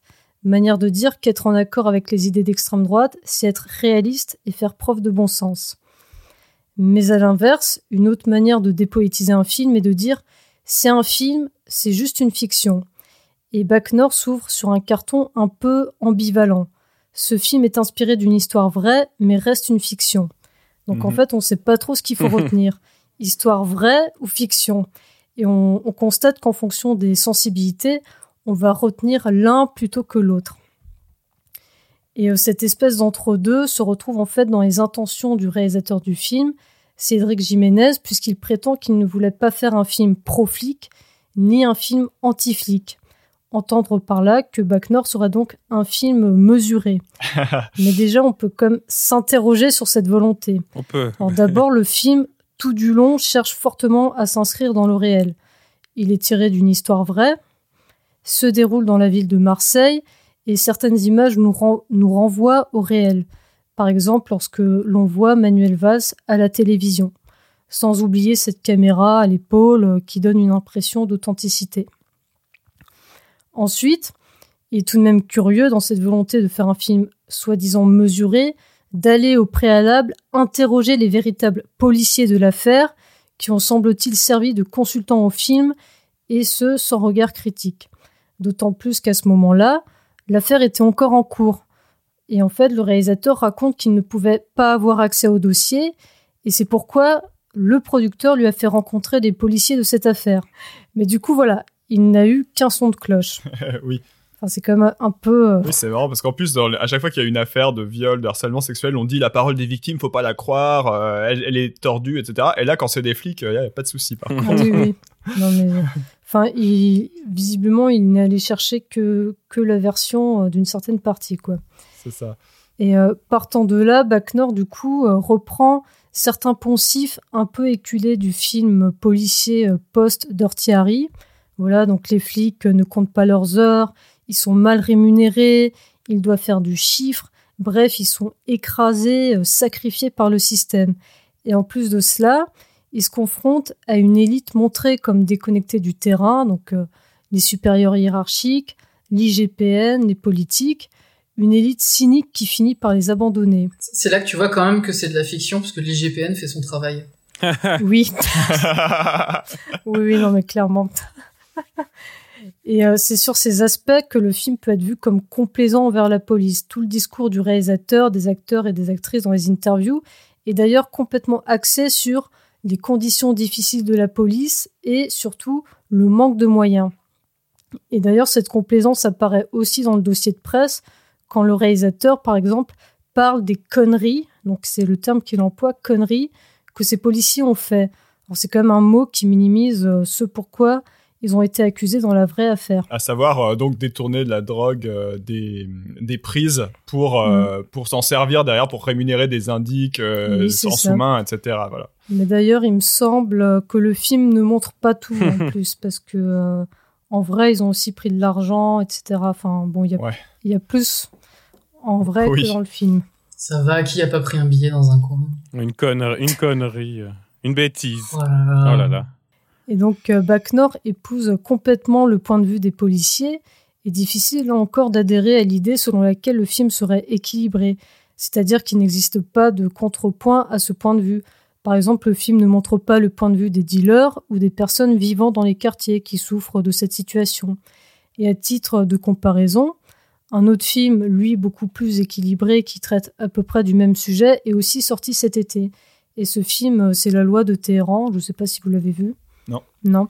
Donc en fait, c'est un film, euh, il épouse d'abord le point de vue d'un flic assez répressif qui lutte contre le trafic de stupes, puis dans un deuxième temps, euh, le film bascule dans le point de vue d'un, d'un dealer très important. Et c'est grâce à cette bascule que le film tisse un commentaire social sur comment une partie de la société tente d'échapper à la misère par le trafic de drogue, mais surtout questionne l'utilité de la répression. Ça, c'est évidemment une question complètement absente de Bac Nord. Ah oui. Ouais. Mais si Bac Nord est politique parce qu'il montre, il est aussi parce qu'il ne montre pas. Euh, dans le dossier de presse, Réalisateurs et acteurs évoquent à demi-mot les difficultés éprouvées par les habitants du quartier, mais cet aspect, par exemple, n'est pas du tout lisible dans le film. Et euh, ce qui a beaucoup choqué par ailleurs dans le film, c'est la représentation des quartiers. Alors moi, ce qui m'a visuellement euh, marqué dans ces scènes, c'est que la plupart des dealers, de leurs complices, ont euh, systématiquement le visage couvert, avec des cagoules, des capuches, des tissus, même en plein cagnard à trente-cinq degrés à Marseille. Et puis il y en a beaucoup à euh, torse nu, ils sont torse nu en cagoule. Oui, oui. Il y a ouais, genre y a ouais. Ouais, érotisation des corps racisés euh, sous le soleil marseillais. À ce stade. C'est ça, ouais. Mmh. Ah, ouais, tout à fait. Mmh. Toutes ces scènes, enfin voilà, cette scène où on voit les, les les dealers qui tapent sur la voiture des policiers. Enfin pendant cette scène, j'ai repensé à à tous ces reportages télévisés qui filment la police dans son travail au quotidien. Et dans ces reportages, les voyous sont toujours floutés. Alors, pour préserver leur anonymat, bien sûr. Mais je me rappelle une fois, précisément, avoir vu un reportage de cet acabit où des images prises par une caméra de surveillance montraient une bande de voyous qui venaient foutre le bordel dans la rue, s'attaquer aux policiers avec des capuches sur la tête. Alors, comme c'est la nuit, on ne voit pas leur visage. Ils portent des capuches, ils sont floutés. Et c'est, enfin, l'image fait peur, en fait, justement, à cause de ça, ouais. Parce qu'ils n'ont pas d'identité. On ne distingue pas du tout leur visage et ils ont l'air d'une, es... d'une masse informe qui vient ensauvager, entre guillemets, mmh. bien sûr, l'espace public. Et quand, dans Bac Nord, la voiture des policiers se fait caillasser, on dirait que le film cherche à reproduire ce genre d'imagerie. Sauf qu'au lieu de flouter les personnages, parce qu'il s'agit d'un film de fiction, oui, on leur même. masque le visage par des cagoules, des tissus, ce qui permet de leur enlever une humanité. Et euh, bon, bah, évidemment, comme tu as dit, voilà, c'est des corps très, très menaçants, euh, voilà, qui sont aussi très virils. Et euh, ce sont probablement euh, ces plans-là qui ont le plus conforté l'extrême droite dans sa vision du monde, car on est là vraiment dans un certain imaginaire. C'est vraiment l'image de la zone de non-droit, de l'ensauvagement de la société, enfin bon, des termes très, très connotés. Et euh, le terme de la zone de non-droit apparaît d'ailleurs dans le discours de Gilles Lelouch sur le film, mais aussi de Jiménez qui dit « Ce sont des zones abandonnées de l'État et qui répondent à des codes particuliers. » Donc euh, s'ils utilisent ce vocabulaire, c'est que quand même ils sont plus ou moins imbibés de cet imaginaire. Ouais. Mmh. C'est pourquoi d'ailleurs le film a été plusieurs fois comparé à un western urbain. C'est parce que dans le film, à Marseille, la loi semble s'arrêter à une frontière, celle des quartiers nord, où là prédomine une autre loi. Et le film montre que pour les policiers, il n'est pas possible de travailler dans ces zones en respectant la loi. Ce que ne montre pas le film, ce sont bien sûr les violences policières. Et ouais. Mais ce qui m'a le plus interloqué, c'est qu'à aucun moment dans le film, ni même dans le dossier de presse, la question du racisme dans la police n'est soulevée. Mmh. Et ça, c'est quand même... C'est quand même assez révélateur. Pourtant, Jiménez parle de... de euh, voilà, il parle quand même dans le dossier de presse de violences policières, de, de problèmes systémiques, mais il ne parle pas du tout de racisme. Pourtant, faire un film sur la B A C, déjà en soi, ce n'est pas anodin. Oui. Parce que mmh. j'invite à ce sujet à consulter les travaux de Mathieu Rigouste, qui a mis en lumière les racines coloniales du maintien de l'ordre, de la B A C, et comment celle-ci a hérité en partie des techniques issues des doctrines de contre-insurrection élaborées lors des guerres coloniales. Mais au final, moi, ce qui me pose problème, c'est pas tant que le film soit, un, soit complaisant envers la police, mais plus que son réalisateur n'a même pas l'air d'être conscient de l'implication de son film et qu'il prétend avoir un regard neutre. Et euh, sur le carton du début du film, il est aussi écrit... Le but de ce film n'est pas de porter une appréciation sur une affaire judiciaire, mais le film ne fait que ça. Oui, et, c'est vrai, ouais. Et il y a un truc qui est super violent dans le film, c'est la bande-son, on parlait musique, mais dès qu'on montre les truands, les gangsters, les voyous, c'est du rap, mais dès mmh. qu'on montre la police, c'est du rock. Et il y a juste une musique entre les deux quand on présente le personnage de François Civil, parce qu'il a un peu un pied avec les dealers, un pied avec la police. Un gros marqueur. Euh... Ah, ouais, c'est ouais, ça. Non, mais c'est vrai. Enfin, j'ai l'impression que euh, le réalisateur ne se rend pas compte qu'il se fait le relais d'un certain discours, d'un certain imaginaire sur la police, sur les quartiers, et cetera. Et moi, ce qui m'étonne, c'est vraiment sa naïveté et aussi celle des acteurs et des actrices. Mmh. Enfin, comment peut-on faire un tel film sans se douter qu'il va à un moment donné faire polémique et qu'il risque en fait d'être récupéré par l'extrême droite ? Enfin, quand on fait un film, voilà, on s'adresse à des personnes, on sait qu'il va être vu et réceptionné d'une certaine manière. Et je ne comprends pas que les auteurs ne prennent même pas en compte le contexte de réception, car c'est là, en fait, qu'ils ont une responsabilité. Euh, parce qu'un film existe toujours en relation à son contexte. Et dans un contexte de visibilisation des violences policières, du racisme dans la police, bah, le film, il ne pouvait que faire polémique. Je dis ça parce que, voilà, moi, la première fois que j'ai entendu parler de ce film, c'est donc quand il y a eu cette polémique à Cannes, et vraiment, ils ont l'air de tomber des nues. Oui. D'ailleurs, Gilles Lelouch a dit dans une interview donnée au moment de la sortie du film qu'on est dans une époque où il faut à tout prix choisir son camp et que c'est absurde. Mais seules les personnes qui ne se sentent pas menacées par les choix politiques actuels peuvent se permettre de manière un peu aristocratique de ne pas vouloir prendre position. Ouais, il y a un mélange de, de déni et de cynisme. Euh, dans, parce que mmh, moi, je ne oui, oui. peux pas croire, comme tu le dis, que ce soit de la naïveté et qu'ils ne savaient pas, ils ne pensaient pas qu'ils étaient en train de faire un film euh, pro-flic. Non, je pense juste qu'ils n'assument pas de le dire, là, mais... Oui, oui, mais c'est, c'est très curieux. Il faudrait que je rencontre Cédric Jiménez et que je l'interroge. Peut-être que je comprendrais, mais... mais je, enfin, je ne sais pas, il a l'air sincère en même temps, donc... Euh... Mais j'ai l'impression peut-être que voilà, c'est une personne très, euh, bah, qui n'a pas de très forte conscience politique et qui du coup ne se rend pas compte en fait. Enfin, et du coup, imbibé par euh, certains discours, ben, il, re- il recrache un peu la même chose. Ouais. C'est marrant, ce, cette conviction qu'il est capable de faire un film neutre, Jiménez, alors qu'il ne fait... Enfin, il, déjà, il s'inscrit dans un genre hyper particulier. Oui. La descente aux enfers euh, d'un, d'un pauvre personnage qui va être incompris par tout le monde, et cetera. Mais enfin, c'est ultra euh, lisible comme structure narrative. On ne peut pas se dire qu'on va faire un film neutre à partir du moment où on prend le point de vue de son personnage de manière aussi forte. Et, euh, et après, en plus, avec le nombre d'images qu'ils réutilisent, les images politiques, la séquence à la fin où, y a, où on voit Manuel Valls mmh. euh, montrer son extrême fermeté avec la police, quand on se rappelle que Manuel Valls a été quand même le grand défenseur eh de oui. les violences n'ex- policières n'existent pas, et cetera. Ça, ça fait froid dans le dos, de, de, une, un tel, euh, une telle capacité à s'illusionner soi-même, quoi. Si en fait il assumait d'avoir fait un film euh, pro-flic, bon ben voilà, il assume et il fait le, le film qu'il a voulu faire. Mais là, c'est vraiment... Moi, je trouve ça inquiétant, en fait, qu'il ne sache pas... Enfin, euh, ouais. qu'il, qu'il ne, n'a même pas l'air d'être au courant de ce qu'il fait. C'est, c'est ça que je trouve inquiétant. Ouais. Il faut qu'il s'abonne à Cinéma et Politique. euh, ouais, on l'invite à écouter euh, Cinéma et Politique, à écouter Une invention sans avenir, euh, les, les quatre premiers épisodes. Euh, c'est sûr qu'il y a des questions euh, à ouais. se poser. Je pense que sur ta chaîne, Arkani aussi, il va peut-être apprendre des choses. Euh, euh, oui, c'est... Jiménez. Il y a des questions de cinéma euh, à se poser aussi. C'est des arguments qu'on pourrait peut-être lui faire entendre plus facilement.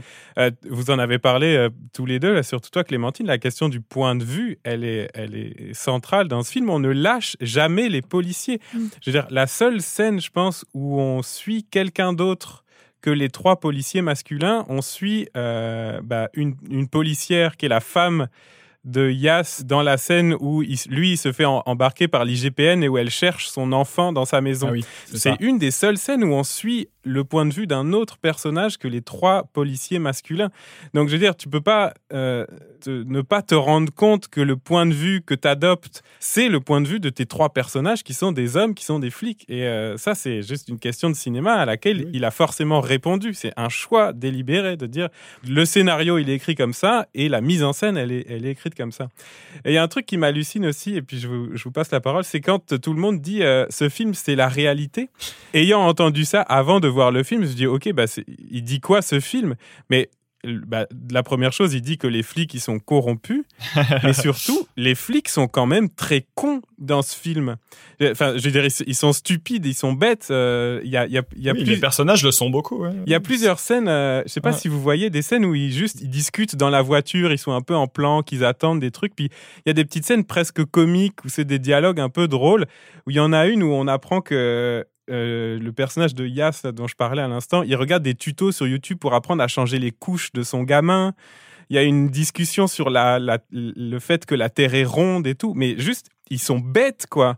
Et de, si c'est ça, de dire le fi- ce film-là, c'est la réalité, bah d'accord, je suis d'accord avec ça. Les policiers, c'est des cons. Donc en fait, c'est l'extrême droite qui est anti-flic, c'est ça que tu étais en train de me dire, c'est que l'extrême droite euh, dit la, que la réalité, c'est que les flics sont bêtes. Bah je sais, c'est ça, c'est que je sais pas ce qu'ils voient, ce qu'ils voient dans le film pour pouvoir en dire autant. C'est ça la réalité, parce que la réalité de ce que dit ce film, c'est que les flics, c'est des corrompus et des abrutis, quoi.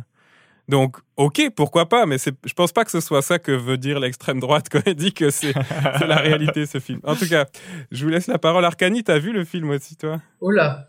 Oh là ! Est-ce que tu veux ajouter quelque chose ? Si, euh, sur la, la musique finale, enfin, finale, encore à l'écran, quand c'est pas le générique, et qu'ils te mettent House of the Rising Sun. Ah ouais ! Il y a un côté extrêmement kitsch, et en même temps, tu fais... Est-ce, est-ce que Cédric Jiménez sait de quoi parle la chanson ? Parce que c'est un criminel qui se confesse quand même. Oh. Donc montrer le personnage de Gilles Lelouch avec House of the Rising Sun. Alors est-ce qu'il s'est juste dit ouais, c'est une chanson rock, elle est bien, c'est mélancolique, tu vois, c'est sur la vie difficile, c'est Logan, c'est c'est c'est Wolverine vieillissant qui a souffert et tout. Non non, c'est juste un flic qui a, qui a fait n'importe quoi. C'est... Ouais. Mais il lui donne une espèce de, de gloriole, mais qui du coup devient ridicule. Et je crois que t'avais relevé ça aussi, Clémentine. Après, dans le générique de fin, il y a Tears de Giorgio Moroder. Ouais, oui, oui. Hmm. Les larmes, oui. Super. Ouais. c'est, c'est très premier degré. Hein. D'ailleurs, euh, j'ai beaucoup pensé à toi, Arkani, puis à l'émission qu'on a déjà faite ensemble. Il y a une scène dans Bac Nord où ils font un barbecue, où ça parle beaucoup de merguez, et où le personnage de Gilles Lelouch, quand on lui propose une tomate, il dit non, que de la protéine. Oui, ça rajoute tellement de clichés. Je, je, je me l'étais noté, mais il ne bouffe que de la viande. Ouais. Il y a juste le personnage de François Civil qui mange un peu de taboulé, qui est très bon, mais sinon il ne mange que de la viande. Et en plus, il y a des plans sur le barbecue, c'est... C'est des merguez, c'est des steaks, ils bouffent du kebab, c'est vraiment que de la bidoche et du gras. C'est vrai, ouais. ouais. Donc, on vous renvoie à notre épisode sur euh, la nourriture et la viande au cinéma. Raph, toi aussi, tu t'es infligé Bac Nord. Est-ce que tu as des, des réflexions à ajouter à tout ça ? Ah bah, du coup, ça m'a laissé pas mal de temps pour, pour trier mon écran d'accueil de mon portable. C'était cool. euh, non, non, non, plus sérieusement, euh, ouais, je, non, j'abonde totalement dans le sens de Clémentine. Je trouve ça, je trouve ça bizarre d'avoir un, un voilà, peut-être de ne pas être conscient de ce qu'il a fait. Euh, et ça m'avait fait vachement penser aussi à, à pas mal de discours qu'on entend sur les, les banlieues, les émeutes en banlieue, les, la, les manières de revendiquer sa, sa, euh, sa colère politique, et cetera. Où on a toujours cette idée que les banlieues, ils revendiquent pas bien, ils revendiquent pas de la bonne manière, ils parlent pas bien, ils sont euh, et cetera. Et le film prend totalement ce parti-là, parce que à chaque fois qu'on entend, qu'on, qu'on voit d'autres personnages que les policiers, et ben en fait on les entend crier, hurler euh, à mmh. plusieurs dans la rue, et cetera. Et moi, je suis très sensible Une à ce vraie son, animalisation. Euh, ce son de, d'animalisation, voilà, totale. Mmh. On, on nous montre pas des gens, on nous montre une meute de, d'animaux, quoi. Et, euh, et je trouve quand tu, tu veux faire un film qui pèse un peu le pour et le contre, c'est quand même étrange de pas du tout écouter certaines de ces voix. Ouais. Mais ça, ça me fait penser, enfin, j'ai regardé un, une petite séquence de Touche pas à mon poste où ils parlent du film, et en fait ils ont invité un, un jeune homme, voilà, qui s'appelle Nasser et qui vient donc euh, des quartiers nord, et qui, euh, qui en fait a joué dans le film, et sa scène a été coupée, et en fait il venait euh, donc en tant qu'invité pour dire qu'il n'était pas du tout satisfait de la représentation euh, des quartiers nord. et euh, Et en fait, c'est, c'est, c'est vraiment très violent comme, comme séquence, parce qu'il dit ça, les trois quarts au moins des chroniqueurs autour disent « Ouais, mais non, si, euh, c'est, c'est la réalité, les quartiers, c'est comme ça. » Donc, bon, il y a Jean Messia, évidemment, et comme ça, qui, qui l'engueule, alors que ces gens-là, euh, voilà, c'est, c'est tous des chroniqueurs bien payés qui ne vivent pas dans les quartiers nord de Marseille, et qui viennent dire à quelqu'un qui vit dans ces quartiers euh, qu'il a tort. Ouais. Et le pire, après... c'est qu'en fait, il y a Jean Messia qui dit « Non, mais en fait, vous, vous voulez juste vous venger, parce qu'en fait, vous avez été viré du film. » Et après, il y a un autre, Jean-Michel Maire, qui enchaîne en disant « Non, vous n'avez pas été viré, mais votre scène a été coupée, donc vous vous vengez. » Et en fait, le mec, il est là, il porte un discours politique, mmh. mais euh, mmh. on, on casse son discours en disant qu'en fait, c'est juste de la vengeance. Et euh, c'est mmh. vraiment... Euh, enfin, j'ai trouvé que c'était très parlant, mais bon, évidemment, extrêmement, euh, extrêmement violent. Ouais, le gamin, il reste zen, mais moi, juste en regardant la, la séquence, euh, je bouillais intérieurement. Bon, il devait sans doute bouillir, mais bon, il, ouais. il fallait pas trop la ramener, mais voilà, enfin c'est euh... c'est violent. Ouais, et on, on parle beaucoup de, et je pense que les débats sont beaucoup cristallisés autour de ça, de, de la question de la police. Mais il y a quand même une, une question qui est totalement absente de réflexion dans le film, et pourtant il, il serait un bon terrain de réflexion, c'est sur la question de l'incarcération et des prisons. Je veux dire, c'est un film où mm-hmm. les flics vont en prison, ils pètent un câble. Ah oui. Et puis très vite. Il n'y en a aucun qui va bien en prison. C'est un film qui dit que la prison, l'incarcération, c'est pas une solution, c'est un problème. C'est vrai, ouais. Mmh. Oui, oui. Non, mais ça, ça, parce que j'ai regardé donc, euh, le film avec mon copain, et il y a une scène où, alors, je, sais, je crois que c'est François Civil, enfin je sais plus, qui euh, voilà qui nettoie parce que c'est dégueulasse. Oui. Et mon copain, il a réagi en disant bah oui, mais c'est là que vous mettez les gens bah oui, c'est ça. en prison. Oui, c'est vrai. c'est ça. C'est comme un, un point aveugle du film, quoi. Ils se rendent pas compte qu'ils ont un discours qui est anti anti-carcéral, et c'est plutôt bien, tant mieux, mais c'est un peu à à leur corps défendant, quoi. C'est bizarre. Et là encore, si c'est ça le discours que veut porter l'extrême droite en disant c'est le film, c'est la réalité, bah ok, mettons la question des prisons dans le débat public, mais je pense pas que ce soit ça que l'extrême droite veut vraiment. En tout cas.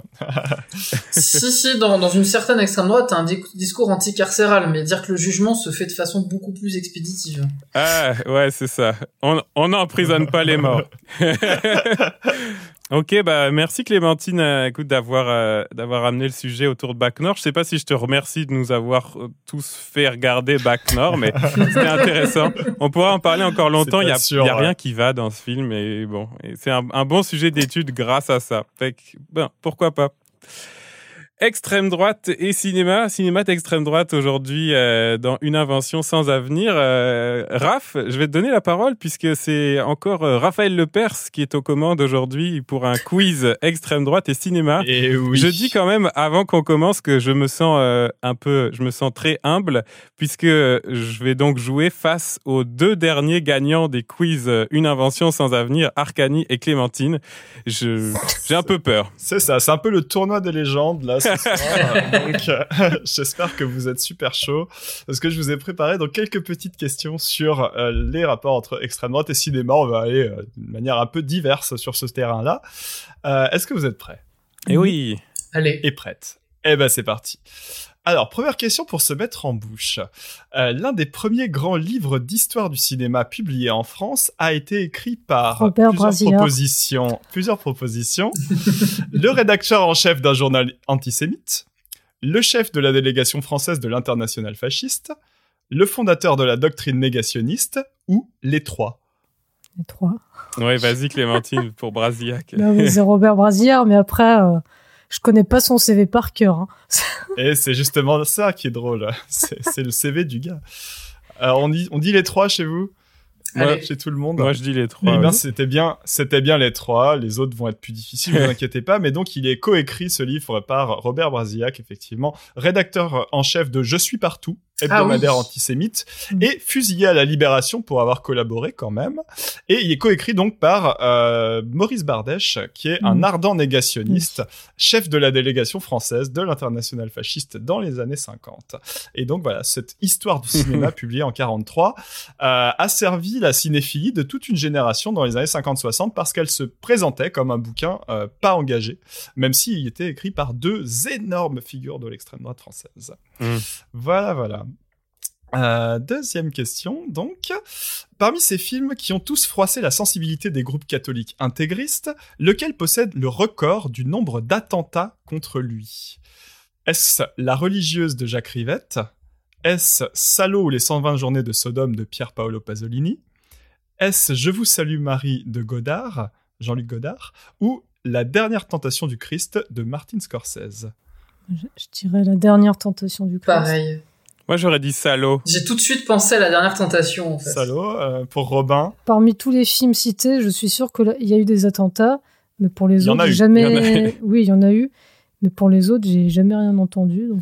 Eh bien, euh, vous aviez raison, Clémentine Arkani. C'est bien La dernière tentation du, du Christ. Quatre attentats à la bombe dans des cinémas, tous en France, cocorico, oh. euh, contre, contre seulement deux pour Je vous salue Marie, ah. euh, dont quand même l'incendie mmh. entier d'un cinéma à Tours. Ah, quand même. Euh, des actes donc terroristes qui sont tous le fait de groupes catholiques intégristes, soutenus par des cardinaux, voire par le pape lui-même. Alors, quant aux deux autres films, La Religieuse, donc en mille neuf cent soixante-six, qui raconte euh, une histoire euh, très subversive sur une nonne, il a été interdit pendant dix ans en France suite à des pressions de l'Église et donc l'interdiction euh, prononcée par le ministère de la Culture de l'époque, André Malraux. Euh, mais donc, suite à cette interdiction, ils n'ont pas eu à recourir à la violence. Et Salo, bah, étonnamment, c'est celui qui s'en sort le mieux, okay. Même si Pasolini avait déjà été assigné en justice par l'Église dans les années soixante pour blasphème, et qu'il sera assassiné quelques mois après oui. la sortie de Salo en soixante-quinze, mais on ne sait pas si ça a un lien avec le film, ça n'a pas été prouvé. Voilà. Euh, bravo, deux points pour vous deux, vous êtes euh, vraiment super forts. Alors, troisième question, avant d'être le président qu'on connaît, euh, Donald Trump s'est souvent servi de son pouvoir et de son argent pour apparaître dans des films et séries télé. Avec lequel de ces acteurs n'a-t-il jamais joué ? John Malkovich, Ben Stiller, Will Smith ou Hugh Grant ? euh, J'ai envie de penser que Will Smith, c'est un piège que tu nous as tendu, euh, parce qu'il y a un seul acteur racisé dans, dans ta liste. Moi, je dirais Ben Stiller. Euh...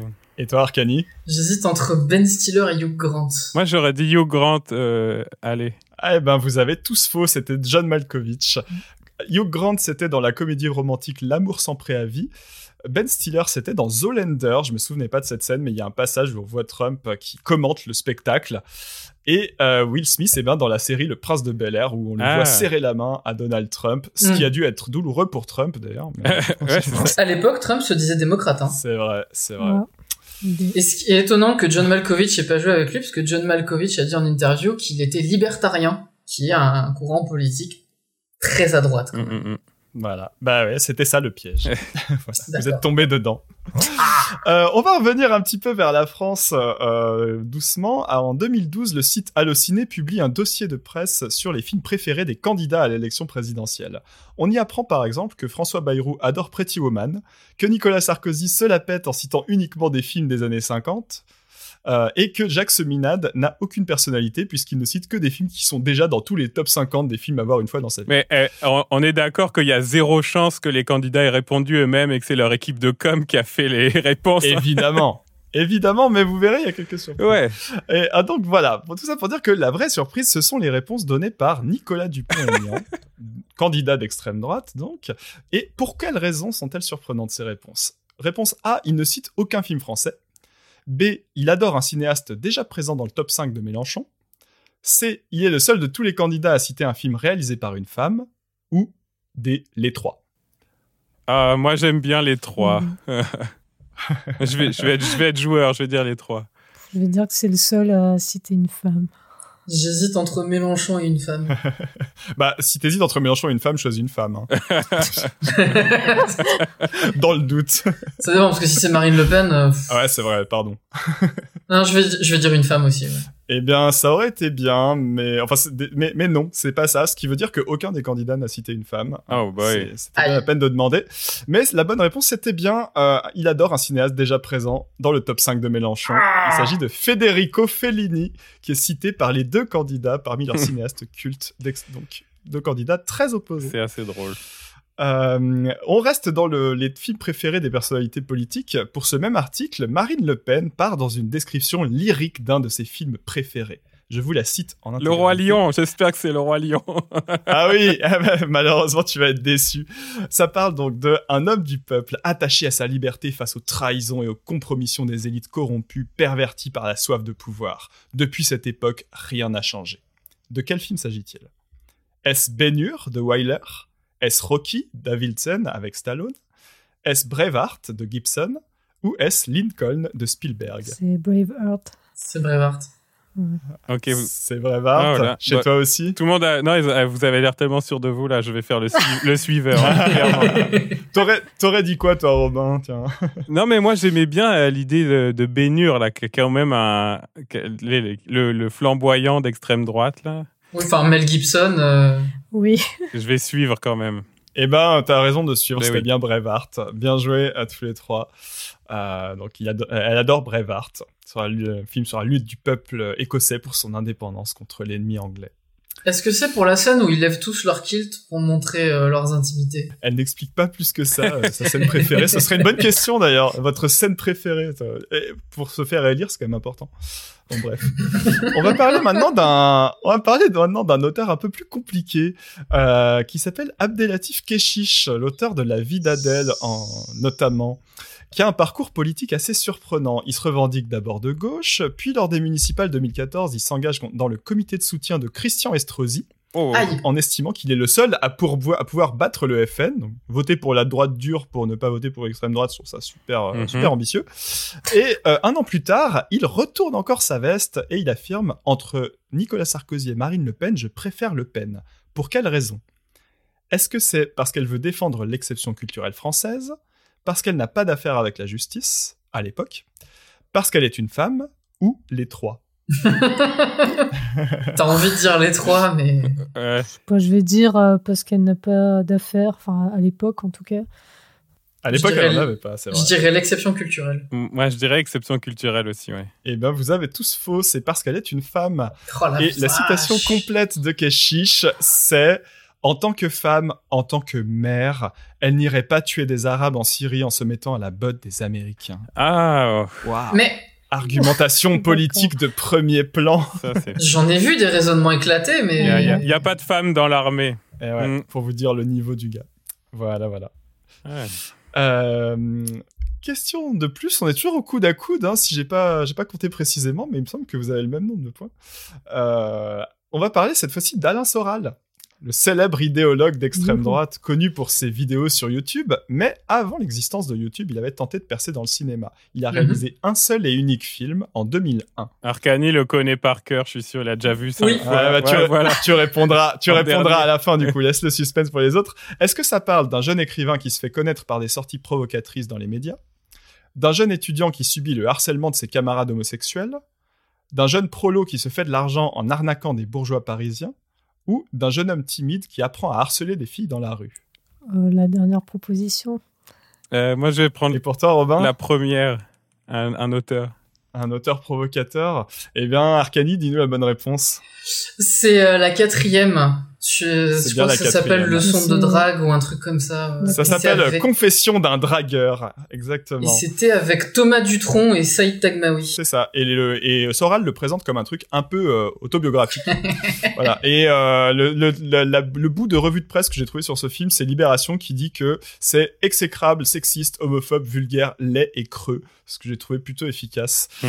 Donc bravo euh, à tous les deux, vous remportez ce point. Et un dernier, une dernière question pour vous départager.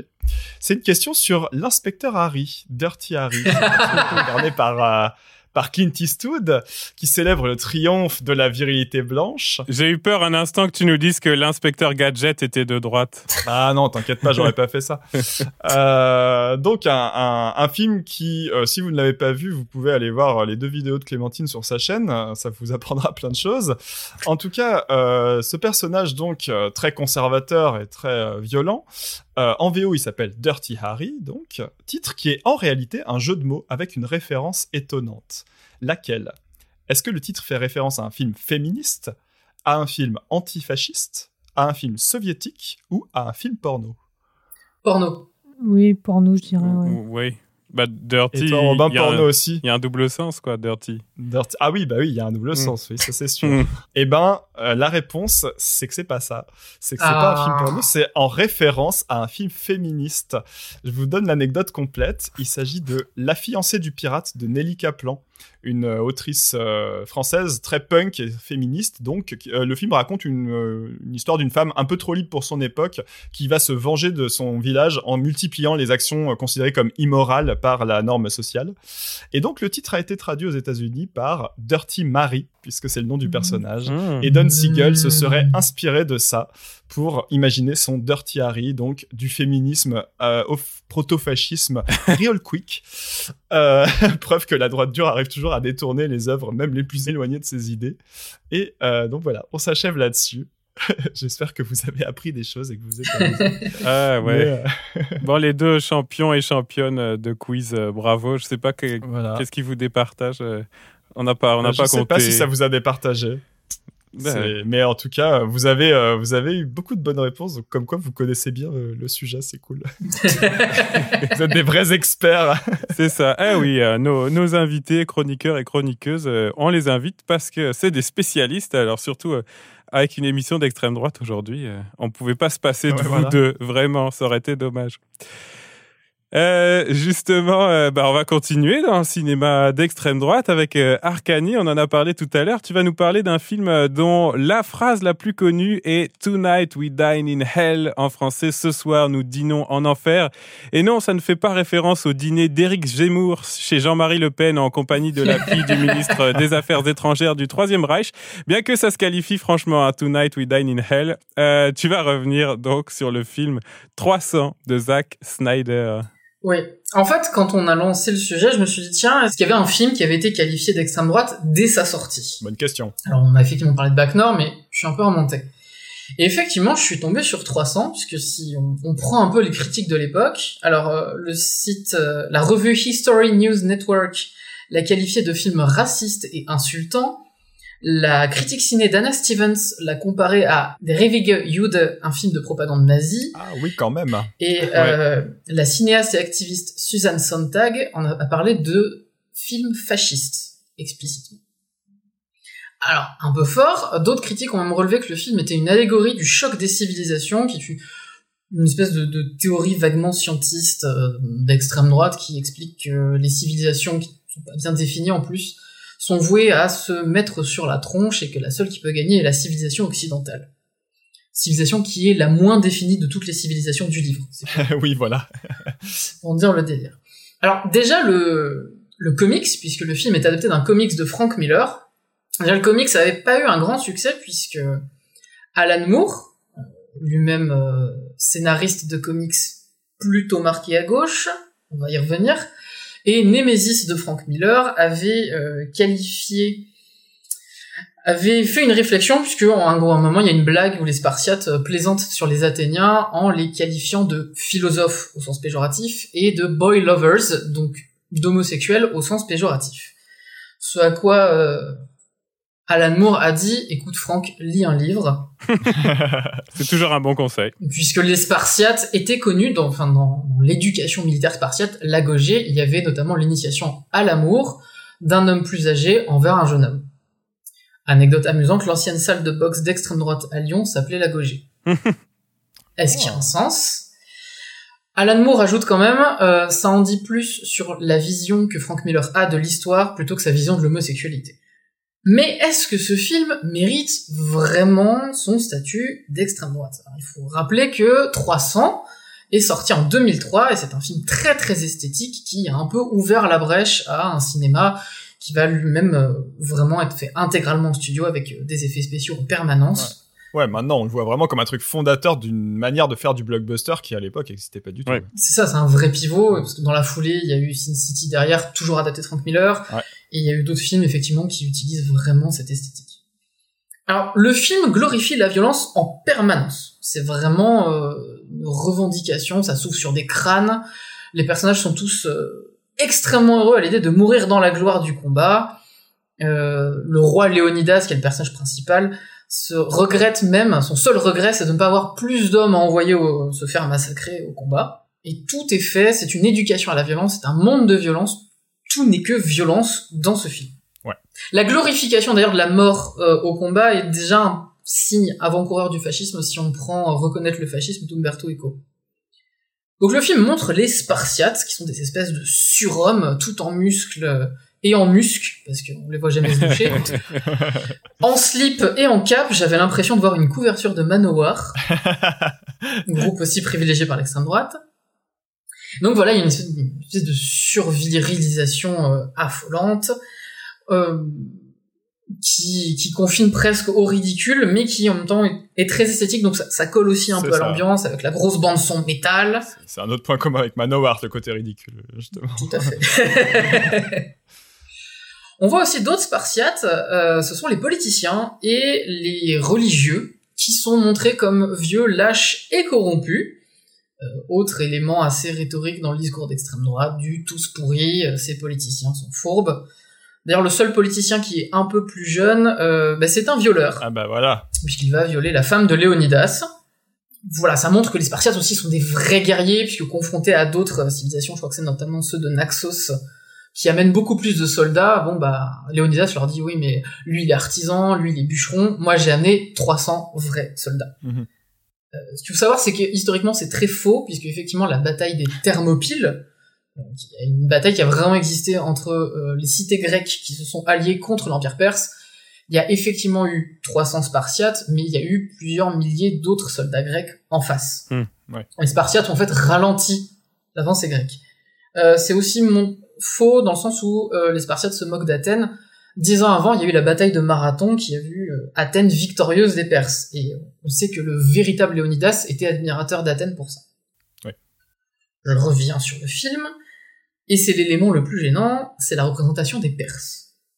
Elle est complètement fausse. Déjà, c'est un globi-boulga de mélange de cultures asiatiques africaines, qui n'ont rien à foutre. Oui, c'est ici. Vrai, je me souviens. Il y a vraiment, tiens, non, il a pris, je crois, des éléments de culture numide, euh, complètement improbable, parce que les Perses n'ont probablement pas rencontré les Numides. Oui, on rappelle que les Perses, c'est du Moyen-Orient, hein, ou la Turquie actuelle, ou quelque c'est chose ça, comme ça. C'est ça, hein, c'est euh, l'Iran, c'est l'Iran. l'Iran. Voilà, c'est ça, ça va jusque là-bas.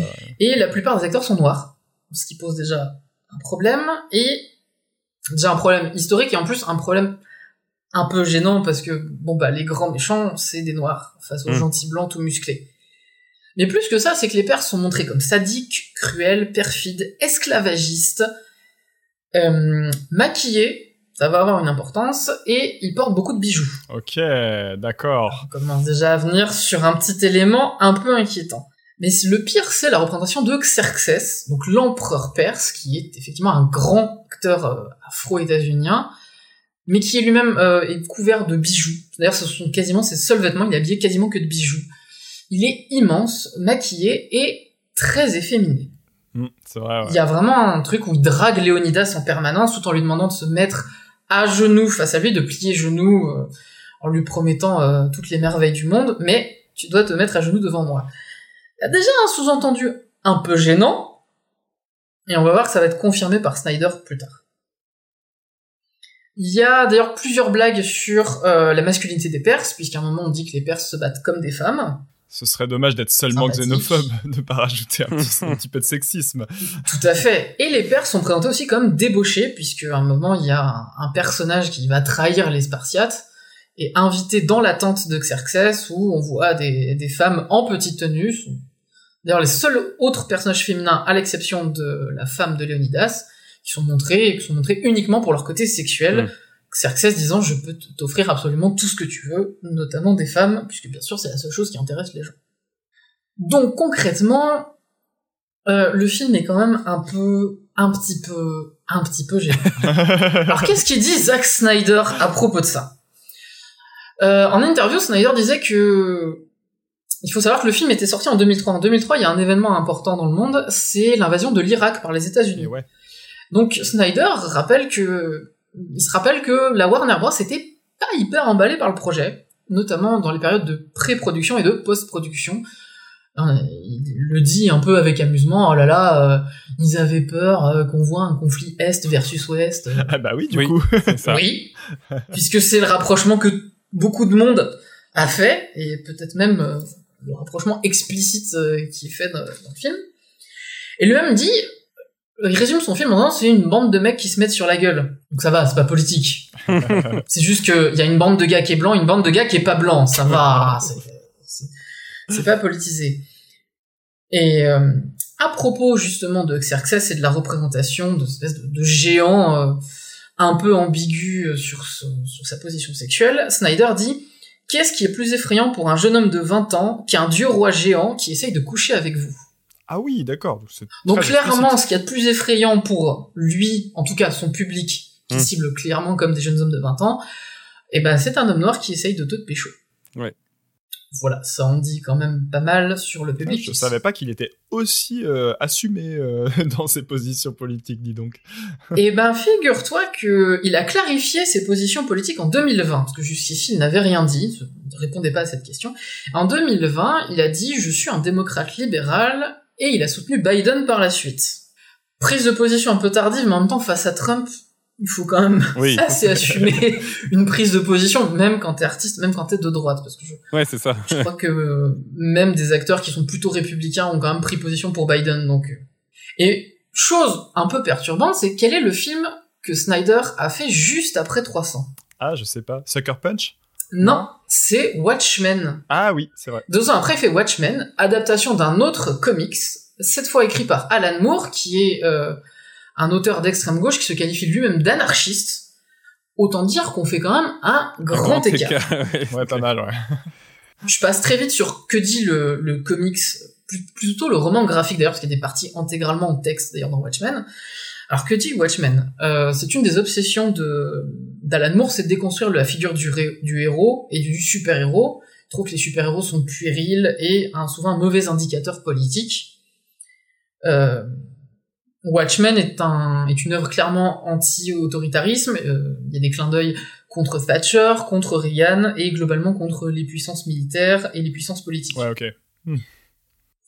Sachant que il avait aussi fait la Ligue des Gentlemen Extraordinaires, où il défonce aussi le mythe du héros, puisqu'Alan Quatermain est complètement alcoolique, je crois que le capitaine Nemo est ouvertement homophobe et sexiste.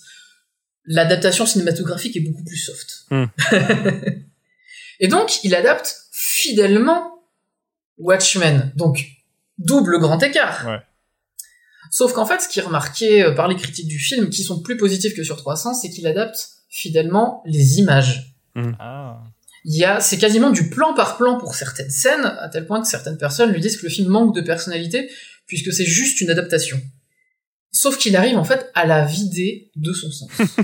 Okay. Puisque là, Watchmen, le comics, euh, est très critique de ses personnages, en particulier du personnage de Rorschach, une espèce de vigilante qui ne jure que par la violence et sa vision de la justice, sa vision de la justice étant « je vais péter des bras moi-même », et eh ben Rorschach devient un des personnages cultes du film, à tel point qu'il devient même une icône. Euh, les gens l'utilisent en, en photo de profil, et ça devient positif. Ouais, ouais, à l'époque, il y a eu une énorme réappropriation de tout le monde, euh, y compris sur Internet et tout ça. Euh, Rorschach, c'était euh, la figure, c'était le Joker euh, de, il y a quelques années, quoi. C'était, c'était même le personnage cool, parce qu'il est ouais. tout seul en prison face à tous les truands, et c'est, c'est lui qui gagne. Ah ouais, c'est fait. Lui qui a la classe, quoi. C'est... Avec cette super phrase, vous êtes, c'est pas moi qui suis enfermé avec vous, c'est vous qui êtes enfermé avec moi.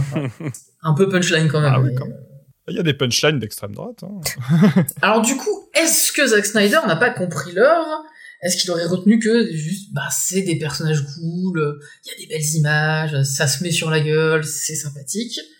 Il a réussi de prendre une œuvre d'anti-héros, euh, même voire même de héros antagonistes, mmh. et d'en faire des héros. Il est allé quasiment en contre-pied tout en restant fidèle visuellement. Ouais. Ma conclusion, c'est que Snyder s'est dit n'a pas pris position politique, donc on pouvait le considérer comme apolitique pendant longtemps. En tout cas, certainement pas militant. Et ça devrait peut-être nous indiquer sur euh, l'état de la politique actuelle, que quand une personne apolitique, le travail d'une personne apolitique a clairement des marqueurs de droite, voire d'extrême droite, ça devrait en fait nous indiquer sur oui. qu'est-ce qui est devenu banal à notre époque. Ouais. Et que si les représentations d'extrême droite peuvent être cool ou simplement euh, bah, normales, banales, ou nous être indifférentes, ça devrait aussi nous inquiéter sur à quel point ce qu'on appelle la fenêtre d'Overton, c'est-à-dire euh, l'acceptation des extrêmes politiques, euh, a été faite, notamment du côté de l'extrême droite. Ah bah oui, là, on est sur une grande, grande véranda, quoi, à ce niveau-là. Oui, mais que d'un côté, tu sais. Voilà, que d'un ouais. côté. De l'autre, il y a un mur. C'est... C'est-à-dire pour qu'on puisse considérer que Mélenchon ou Sandrine Rousseau soient d'extrême gauche, je pense que la fenêtre, c'est carrément décalé. C'est décalé. Mmh. Mais on, on l'a dit déjà dans cette émission-là, mais sou- souvent, ne pas prendre position. Donc, ce que toi, tu dis être apolitique, c'est souvent être de droite. Là, c'est juste ne pas assumer sa position politique, probablement parce que c'est celle-là. Mais on peut... c'est pas parce que euh, le réalisateur ne s'est pas positionné politiquement qu'on ne peut pas juger de son positionnement politique à travers ses films. Donc, on ne peut pas le ouais. considérer comme apolitique après qu'il ait fait trois cents. Quoi. C'est un peu ça, ce... mon point là. Tout à fait. Et c'est intéressant, d'autant que plus que ce soit des choix esthétiques justement qui euh, qui révèlent sa position, et que plus que vraiment du scénario où euh, bon alors effectivement c'est il y a des méchants, des gentils, mais en fait le problème c'est pas qu'ils soient méchants, le problème c'est qu'ils soient noirs, c'est qu'ils soient représentés comme des personnages efféminés et euh, potentiellement euh, queer ou gay, et voilà, c'est et, et tout ça ça se construit dans l'image, c'est ça ça devrait nous inciter à plus analyser des films justement. C'est pas juste des images. Mais c'est drôle, on avait la même question tout à l'heure dans Bac Nord avec les personnages euh, f- fétichisés, euh, les, les torses nus, et cetera. C'est la même euh, imagerie, sauf que dans trois cents, elle est, elle est un peu euh, grand guignol, elle est un peu grotesque, mais c'est la même chose, quoi. C'est la même question d'image, en tout cas. Alors, je ne sais pas si tu es au courant, mais il veut adapter un livre de Ayn Rand. Aïe. Donc, euh, je pense que là aussi, il faut s'inquiéter. Ah oui. Ah, je connais pas, c'est qui ? Bah, c'est, euh, c'est une personne très importante dans la pensée libertarienne, si je me trompe pas. Okay. C'est ça, ouais. Voilà. D'accord, donc on a toutes les raisons de s'inquiéter. Ben, moi, ça m'a, ça, ça m'a étonnamment donné envie de revoir trois cents, parce que j'en ai un souvenir adolescent. Je pense que je l'ai vu à l'époque au cinéma, justement, et je... je l'ai probablement pris à ce moment-là très premier degré, parce qu'il y a un côté euh, très... Euh... Bah, film d'action là, impressionnant, puis il y avait ce côté impressionnant mmh. aussi des images, effectivement, comme tu le disais, euh, de la création, des effets spéciaux, on savait, puis on geekait déjà un peu sur le cinéma à l'époque, donc euh, de voir qu'effectivement c'était euh, avec Sin City, pas très loin, un des premiers films qui avait été fait entièrement sur fond vert, que tous les décors étaient des images de synthèse et tout, il y avait un truc un peu grandiose, quoi, ouais. aussi. Et puis qu'il le... l'assumait aussi, c'est-à-dire que les images n'essayaient pas oui. de se faire passer pour des trucs photoréalistes, il y avait vraiment un côté, vous voulez des effets spéciaux, on va vous en donner plein la gueule.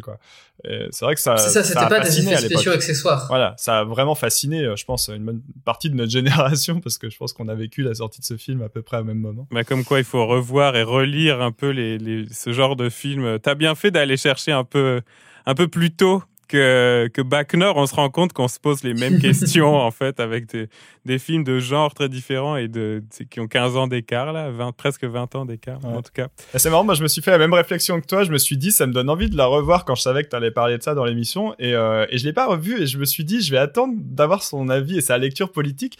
Et je me dis, c'est quelque chose qu'on pourrait même systématiser un peu. C'est-à-dire, des fois, on a besoin de quelqu'un qui nous aiguille sur « Attention, ce que tu vas voir, c'est, c'est vraiment proto-fasciste.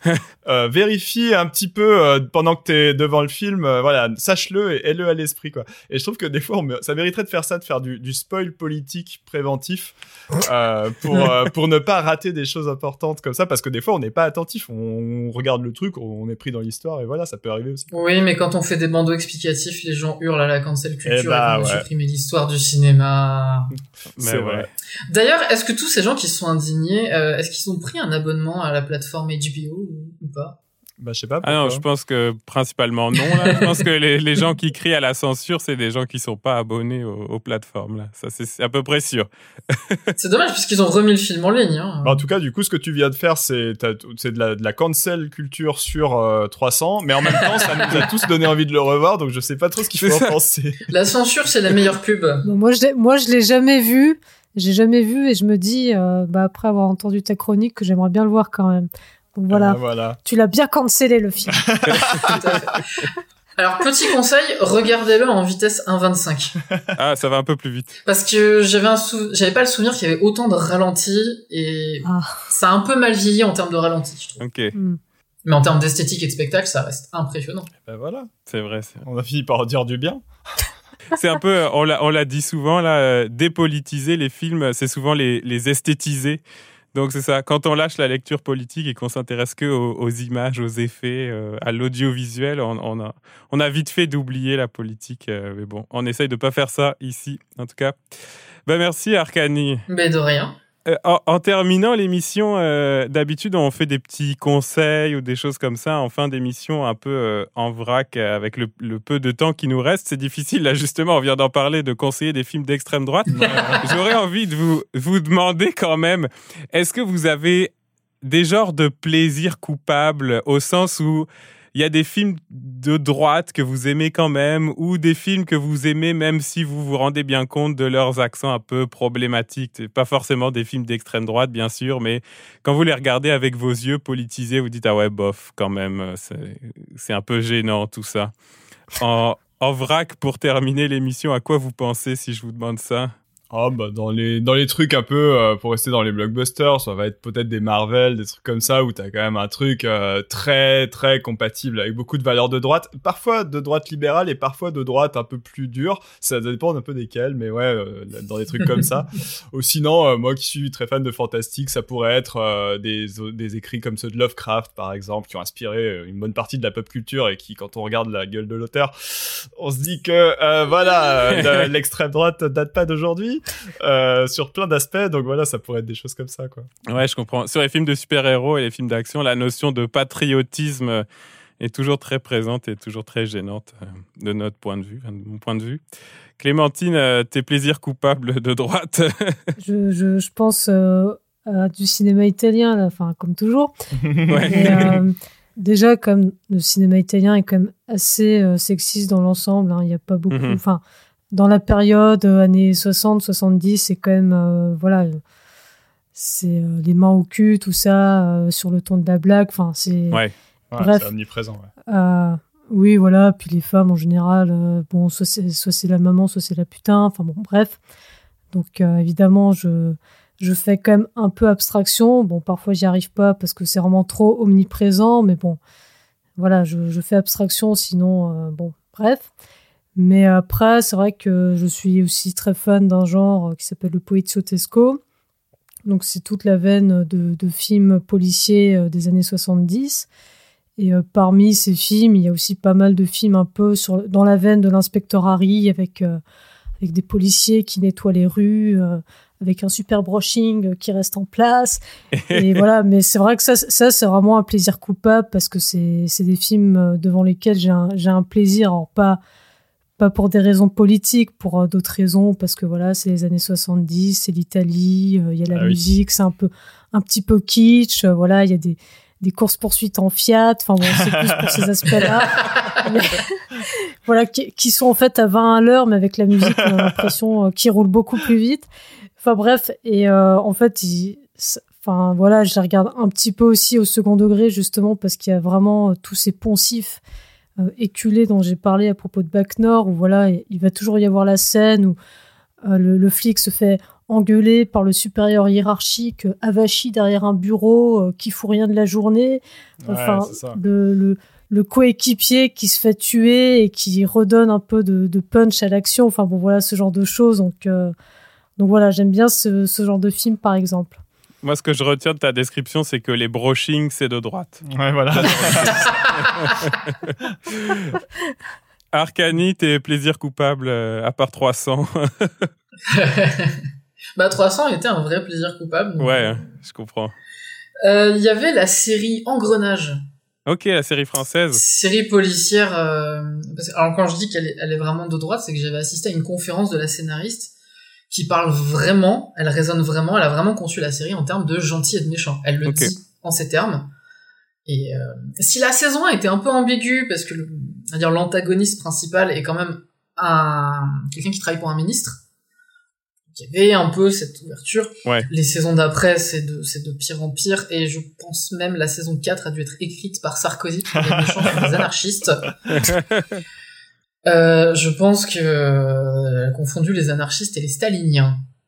D'accord. Ouais, là, voilà. La série Engrenage, ça donne. Euh, ben, là encore, ça donne envie, mais pour des raisons euh, ouais. avec un peu de deuxième degré. Alors, parce que pour le coup, parce que les, les interprètes sont plutôt bons aussi. Ouais. Donc, ouais. Ça aide vraiment. À... Et toi, Robin, un petit drop de plaisir coupable? Ah, moi, clairement, mon plaisir coupable de droite, c'est le catch. Ah, ah oui, tu parlais de je, je tu parlais de Roddy Piper tout à l'heure. Mais ben oui. oui, moi j'adore le catch. Tu as même parlé des des fameuses apparitions médiatiques de Donald Trump, il y en a une qui est très célèbre à la W W E, il a eu un, un arc narratif là-bas. Moi j'adore le catch, j'adore la ben, ce qu'on appelle la lutte au Québec là, euh, je trouve ça fascinant, je trouve ça génial et en même temps, je sais que la W W E de Vince McMahon, c'est une, une multinationale milliardaire très problématique sur plein de plans. J'ai beau me dire qu'il y a eu un tournant féministe vraiment intéressant dans ces dix dernières années. Ça, ça cache assez mal euh, ce qu'il y avait avant le tournant et que même aujourd'hui, c'est encore un peu problématique.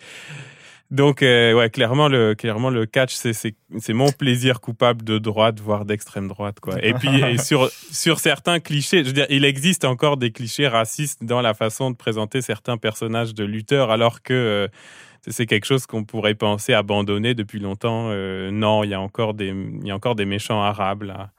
Là, en ce, en ce moment, en ce moment, il y a Commander Aziz, qui est un paramilitaire qui fait deux mètres de haut, alors que euh, je veux dire, des, des choses comme ça. Donc, ouais, voilà, y a, c'est super problématique et euh, c'est hyper galvanisant et c'est fait pour ça. Et voilà. Donc, mon plaisir coupable, le, le catch. Ouais, euh... Après, dans le catch, t'as pas vraiment gentil de méchant, parce qu'au bout d'un moment, l'arc narratif change toujours. C'est-à-dire que même quelqu'un qui est très, qui est très mal vu, comme Randy Orton, euh, il va sauver la mise à quelqu'un d'autre, il, oui. il va se rabibocher. Donc, c'est jamais méchant longtemps dans le catch. Oui, c'est ça. C'est de la dramaturgie sur le très long terme. Donc, c'est ça l'avantage. C'est, ça. C'est, que c'est, c'est rarement manichéen dans le long terme, mais quand même, c'est, c'est, il y a plein de problèmes. On ne voulais... va pas se le, oui. se le cacher non plus. Tu voulais dire, Clémentine ? Vu que tu parles de trucs en dehors du cinéma, c'est vrai que j'ai oui. il y a un truc... Vous allez me dire si c'est de droite, mais je suis une grande... Une grande fan de, de Faites entrer l'accusé et de Non élucidé. Oh, euh, ouais. Tout ce qui est émission de, de... The True Crime. Avec Dominique Rizet qui, lui, euh, il, est, il adore défendre la police et tout sur les plateaux télé. Euh, lui, il aime pas parler de violence, de violence policière, hein, ça. Ah ouais, c'est pas mal comme plaisir coupable de droite aussi, ouais, j'avoue. C'est quand même un peu de droite. Ouais, ça se qualifie, hein, ça se qualifie. Ah ouais, là, sans problème. Ah, mais je pense que vous avez pas tout dit non plus, vous, hein. Ah bah on, en... on regarde un peu sous le pied pour la prochaine. Mais aussi... On fera des threads. Aussi, cette émission nous, nous fait nous rendre compte que des fois, on, on est un peu aveuglé sur nos propres goûts, hein. Donc, mais c'est oui, pour ça qu'on, mais si on ça fait peut, l'émission aussi. Si ça peut déculpabiliser les gens un peu d'aimer des trucs qui sont pas totalement d'accord avec leurs principes, ça, on aura au moins servi à ça. Et si vous vous êtes rendu compte que vous aimiez des, des, des œuvres qui étaient quand même problématiques, dites-le nous sur les réseaux sociaux, hein, suivez une, une invention sans avenir, dites-nous c'est, c'est quoi votre plaisir coupable de droite ou euh, votre euh, révélation, oh merde, c'était un truc de droite depuis le début, j'avais pas vu. Arkani ? Après, il y a une différence entre, je pense, euh, aimer une œuvre un peu problématique ou qui est en, en contradiction avec, euh, avec nos convictions et la défendre contre vents et marées, oui. Monter au créneau tout de suite. Je sais qu'il y a un artiste musical que j'adore et que j'écoute, c'est une grosse merde en vrai. Et tu ouais. vas pas et nous dire qui c'est. Jamais publiquement. Et tu vas pas dropper ouais. le nom. Non, c'est Iggy Pop. Ah d'accord. Ah. ah. Eh ben oui. Ok. Oui, mais après quand même, je, enfin, faut quand même préciser, enfin genre, si on doit aimer que des œuvres qui correspondent à cent pour cent à nos principes, enfin genre, on n'aime pas grand chose. Hein. Et ouais. Enfin, je sais pas, moi, c'est je, vrai. je, je, je devrais canceller plein de choses de mon panthéon. Tout à fait. Euh, de films, de musique, et cetera. Donc, euh... voilà. Non, c'est bon, c'est ça. On essaye d'avoir le, le recul nécessaire pour s'en rendre compte, c'est déjà beaucoup. Bah, merci vraiment d'avoir été avec nous pour euh, parler de cinéma et d'extrême droite. Ouais, merci à tous les deux. Merci d'avoir euh, répondu avec, euh, avec honnêteté à mes questions un petit peu plaisir coupable euh, de cette émission. C'était très, très drôle. Merci, Raph, pour ton quiz. Euh, j'ai encore perdu comme une merde. Euh, de rien. T'as, t'as là, jusqu'à la prochaine oh. fois pour t'améliorer un peu, essayer de remonter c'est un bon, peu le niveau. C'est bon. Et puis bah ouais, merci à vous tous et tous d'avoir écouté quoi, d'avoir été là, d'être toujours présent et présente. Et puis il euh, y a un film qui est sorti il y a pas longtemps qui s'appelle Annette de Léos Carax, euh, qui se termine sur euh, les tous les acteurs et les actrices du film qui disent si vous avez aimé euh, ce que vous avez vu, parlez-en à un ami. Si vous n'avez pas d'amis, parlez-en à un inconnu. On aimerait vraiment que vous fassiez la même chose avec, avec notre émission. Ça nous ferait super plaisir. Oh, c'est trop mignon. En plus, on a très, très envie de parler d'Annette dans un prochain numéro. On a très envie. Parce qu'on est assez fan de Léos Carax. Donc, ça, ça viendra sans doute peut-être la prochaine fois. On prépare ça, on prépare ça. Dans un mois, si tout va bien, si les profs euh, sont sortis de leur rentrée trop compliquée. En terminant, euh, où est-ce qu'on peut vous retrouver chacun et chacune ? C'est l'instant promo. Lâchez-vous. Clémentine, qu'est-ce qui s'en vient pour toi ? euh, ben, Sur ma chaîne YouTube, euh, Cinéma et Politique, puis sur tous les autres réseaux sociaux, euh, Facebook, Twitter et Instagram. Arkani ? Eh ben la même, sachant que je vais mon prochain cycle qui va pas tarder à, à sortir, on va dire. Je ouais. ne dis pas encore le sujet, mais il y a un petit indice dans l'émission qu'on vient de faire. oh. Il va y avoir des hommes huilés. Peut-être. Peut-être donc sur ta chaîne Kaleidospop. C'est ça, sinon sur Twitter où j'y dis des bêtises. Excellent, on aime ça. Raph, où est-ce qu'on te retrouve, toi, pour écouter tes bêtises? Sur, tu- sur Twitter, euh, Raphaël Jaudon, pour euh, écouter mes bêtises. Et si vous voulez m'entendre euh, taper sur des trucs pour faire du bruit, vous pouvez aller écouter le, le dernier album de Godfather, euh, Monster Truck, qui vient de sortir chez Argonauta Records. C'est très bien. Eh oui, merci. Quant à moi, bah, vous pouvez me retrouver euh, à la radio, à Montréal, sur C I S M au quatre-vingt-neuf virgule trois. Euh, mon émission s'appelle C'est un tube, et donc vous pouvez retrouver aussi ça sur les réseaux sociaux. C'est un tube sur Facebook et Instagram. Et euh, désolé Raph, mais mon émission est cent pour cent chansons francophones, donc je sais. J'ai jamais l'occasion de passer Godfather dans l'émission. Ce serait, ce serait très très hors sujet. On n'est pas obligé de faire un Expanded Universe non plus avec des liens partout, hein. C'est bon, c'est bon. On, on en parle, on en parle. C'est déjà beaucoup. Et ben, quant à Une invention sans avenir, vous pouvez nous retrouver, retrouver le podcast ben, sur un peu partout, toutes les plateformes, Apple Podcast, Google Podcast, Spotify, Deezer, Podcast Addict, Amazon Music. Non, je t'ai plus. Si vous nous trouvez pas, c'est vraiment de la mauvaise volonté. Et euh, on sera peut-être relayé bientôt par des comptes d'extrême droite qui vont vouloir nous troller. N'hésitez pas non plus à cliquer sur les liens. Voilà, voilà. voilà. Merci à tous les trois d'avoir Merci été avec beaucoup. Nous aujourd'hui. Merci, Merci. D'avoir écouté l'émission. Merci. Et à bientôt. À la prochaine. Au revoir. Salut. Bye.